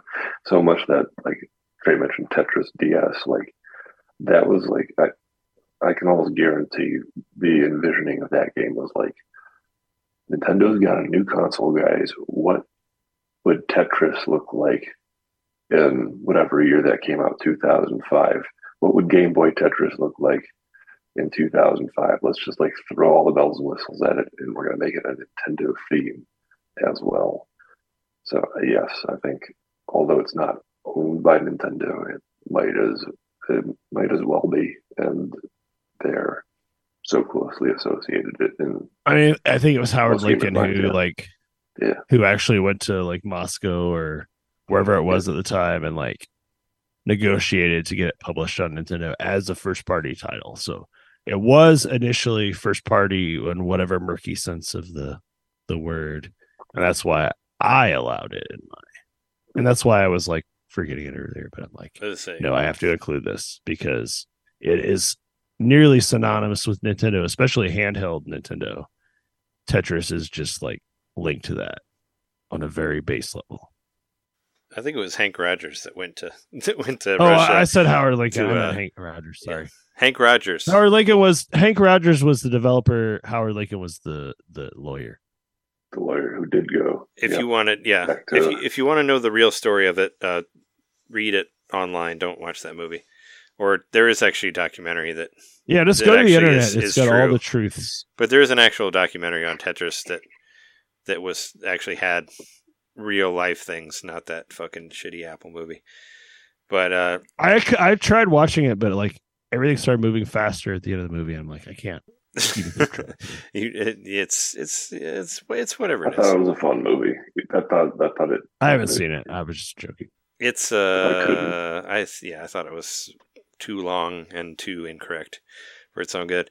Uh, can anybody guess what my number one is? I'm pretty sure that both of you can guess. I gave enough hints earlier. It's my number one Nintendo franchise. I can play you a. I, mean, I, th- I thought it would be your number two. I thought your number two would have been your number one. So that's why I'm like, is it really going to be Fire Emblem? No, it's not that. Xenoblade. I was gonna say I could play. I could just play. I could just play something that might tell you about it. No, that's right. Xenoblade Chronicles Hero. is uh, Wow, that's your number one. Xenoblade Chronicles is my number one because After all these years, Well, after all these years, since the Super Nintendo, when I became a RPG fan, I have been, you know, very thirsty for good RPGs on Nintendo systems, and we have not had a whole lot for years. And finally, Nintendo got this little wonderful company called Monolith Soft to uh, do some incredible, incredible games. And uh, yeah, I mean, you know, there, there's a game series called Final Fantasy that people like love to pretend that they like, but I think that I think that the Xenoblade series has better has more better games than uh, than Final Fantasy. I'm just saying, Nintendo finally has their own franchise of incredible RPGs. We got Xenoblade Chronicles X, we got Xenoblade Chronicles 1, 2, and 3, not to mention the incredibly awesome DLC that we've gotten. And uh, there was the re release of Xenoblade Chronicles 1 on Switch that also had DLC on top of it. There was another more cool shit. And we even had the DLC for 3 that came out this year, which had like incredible battle systems and all that on it. Like, yeah, I will always go to bat for Xenoblade because also not to mention Monolith Soft is just a a like in the pocket. They're- they're a powerhouse. Makes Nintendo like make sense anyway. Yeah, that's what I was saying. Uh, that's what I was hinting at earlier because the two other games that I mentioned, Splatoon and Animal Crossing, are also made by Monolith Soft, including Breath of Breath of the Wild and Tears of the Kingdom. Here's the game. And uh, they've done they've done other shit too. They worked on like uh, what was it, the Mario Tennis game on Wii U, and like they, they they did they did a bunch of shit. But they're they're a powerhouse. Nintendo saw Xenoblade Chronicles X, and they were like, we need that for Breath of the Wild. And they went to them specifically to make Breath of the Wild what it was because they knew that they understood making giant world, like this giant scale of worlds and all that. Then they realize, hey, we need this to be an in-house studio because oh my god, they're gonna make somebody else successful if we don't. Yeah. Well, I mean, I thought it like, uh, well, I mean, I don't need to get into it, but yeah, Xenoblade. The, the people who made Xenoblade go as far back as Xenogears, and they even worked on like Final Fantasy VII and eight, like the main developers did.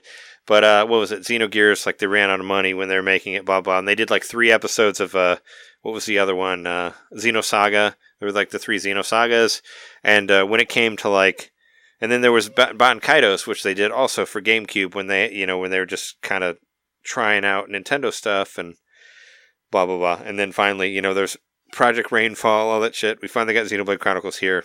But I feel like, you know, Xenoblade Chronicles 3, I still think is one of the best games on the Switch, period. And it uh the characters are incredible, the fighting system is incredible, and it feels like a modern RPG. It's not a turn-based RPG, it's not an action RPG, it's somewhere in between, but just the way that they incorporated how you can switch from one character to another and make these incredible uh th- these incredible like uh combos that you do and and the, the stories are great, the characters are great. I'm just I'm on board for everything they do. Like everything they put out, I'm there for it because they've been incredible.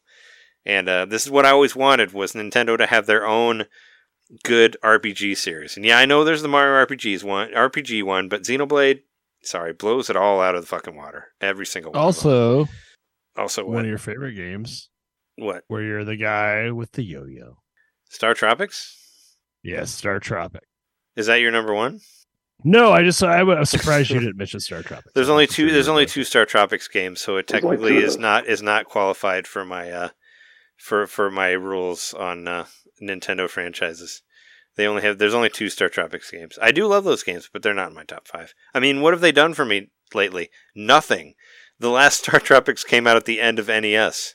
I thought about that too when I was putting this list together. I was Yeah. like, I would always say F Zero and, and Metroid as my two favorite Nintendo franchises. But before this show, I'd have been like, well, I guess, well, Dread was incredible. But before Dread, I'd be like, what have they done for me? Nothing. Like, nobody cares about Metroid, nobody cares about F Zero. But then we got 99, and we got Dread, and we got Prime, and then hopefully Prime 2 and 3 are coming as well. And 4, maybe someday my brain's going to explode whenever that happens, but it's going to be a wonderful explosion, and I'm going to enjoy all of it. So. Yeah, but Xenoblade Chronicles. I mean, I bought fucking Xenoblade Chronicles posters and framed them and put them in my basement, like as like a thing to look at because I wanted to be like, here's the ultimate trilogy: Xenoblade Chronicles one, two, and three. So, I obviously wanted to advertise my love for the series because I think it's incredible. And yeah, Xenoblade three, awesome. And Xenoblade three DLC, really good. Like it's they just like every new thing. It's just like they can't make it any better. And I'm like, it'll be like the same as the last one. But no, they do it completely different and they just blow you out of the water all over again. It's like, fuck. What's Xenoblade Chronicles 4 going to be like? Who knows? It's going to like destroy us all in a good way. So I'm excited. It's my number one. What do you got? Give her a number one so we can wrap this up already. All right, yeah. So I had a lot of things that I was kind of debating for my number one, but based on what John said earlier, it kind of like wrapped up what I was thinking. So earlier, John was talking about what the extreme sports like Excite Bike and Excite Truck and all that. And so for me, Excite bots. I'm gonna say for my number one, it's when Nintendo let us be creative. So I could go back to the original Excite Bike where they let us build a track. And we couldn't save it because we didn't have Famicom disk system, but um, Nintendo when they allow us to make stuff, it's pretty cool. And that, of course, starts for me personally, not just with Excite Bike, but with uh, Mario Paint.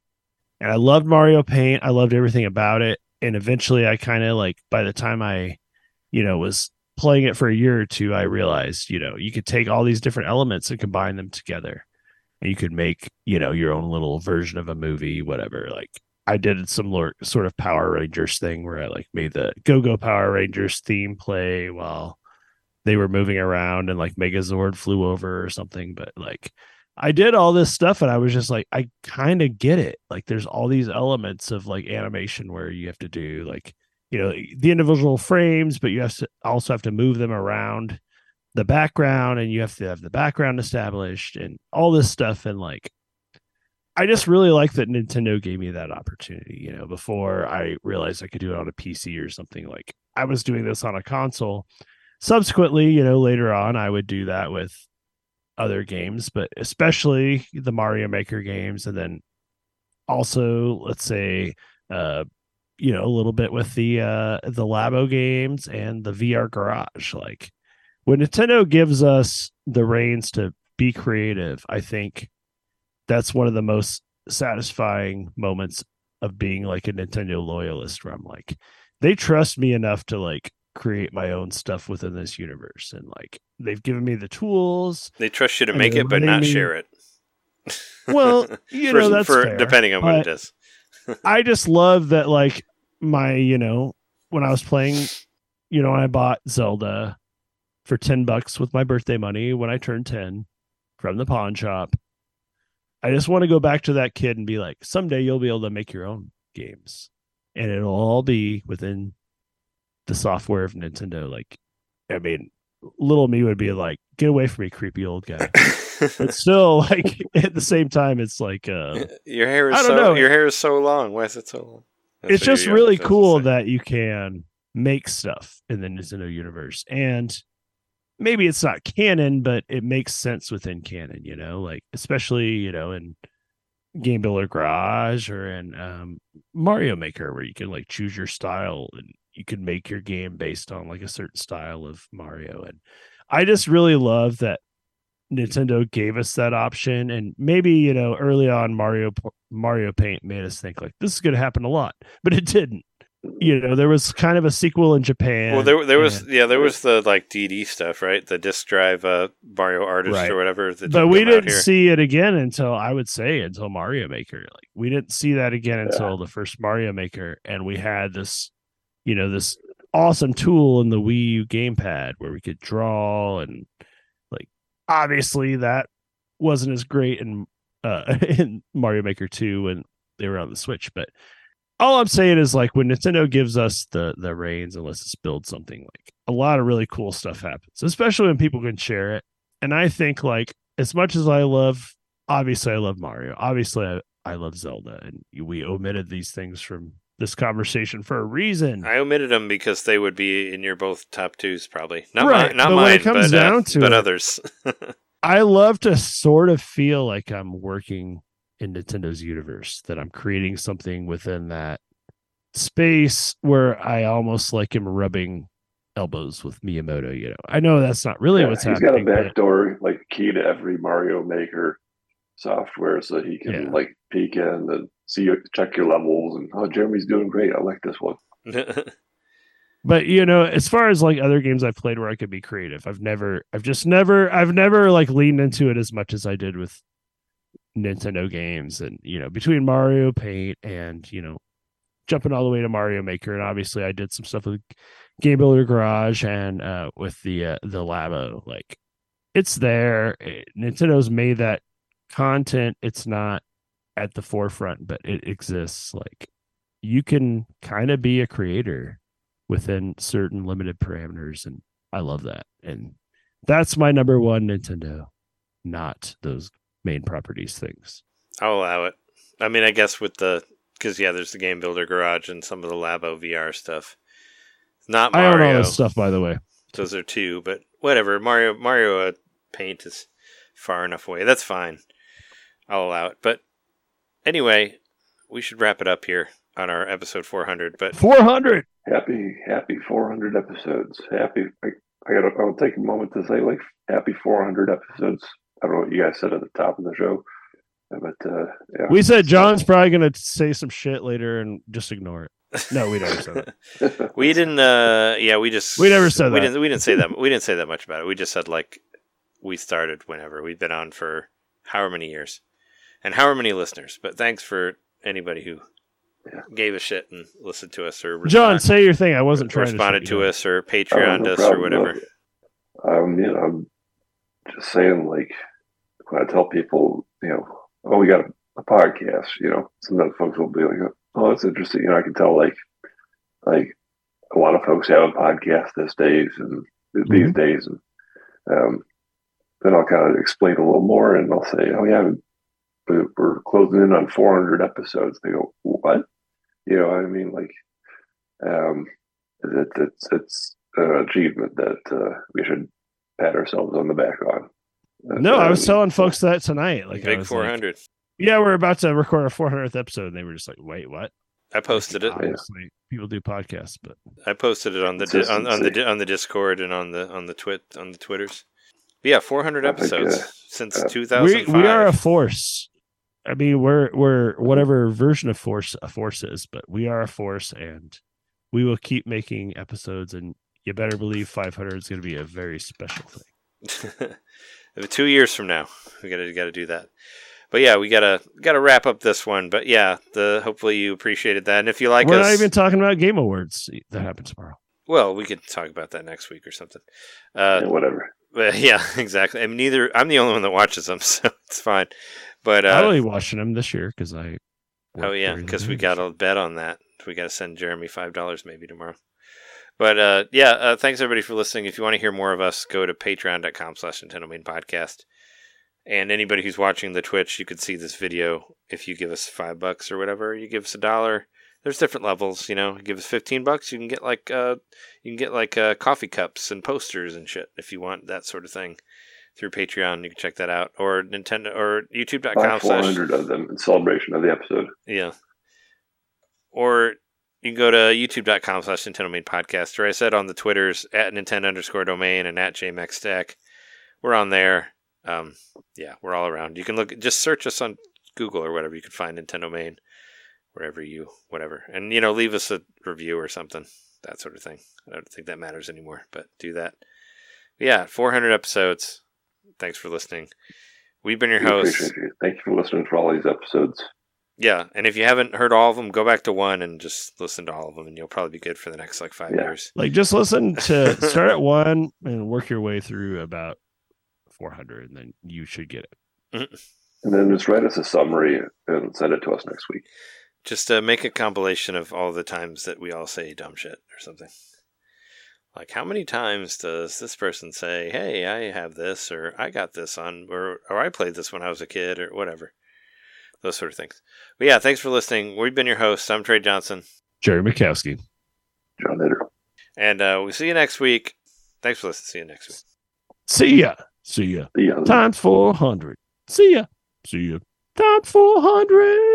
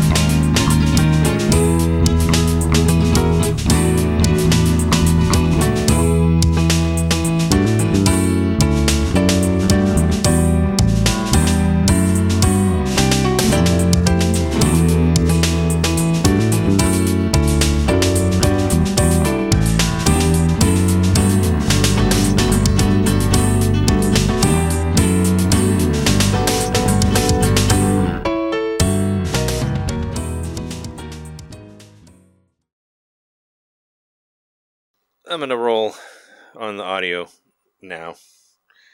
Now I'm rolling, so we can start this off. So, this, for those listening just audio, this is the part where you can hear. All right, welcome. Uh, this week at NintenDomain, it's our episode. This week, uh,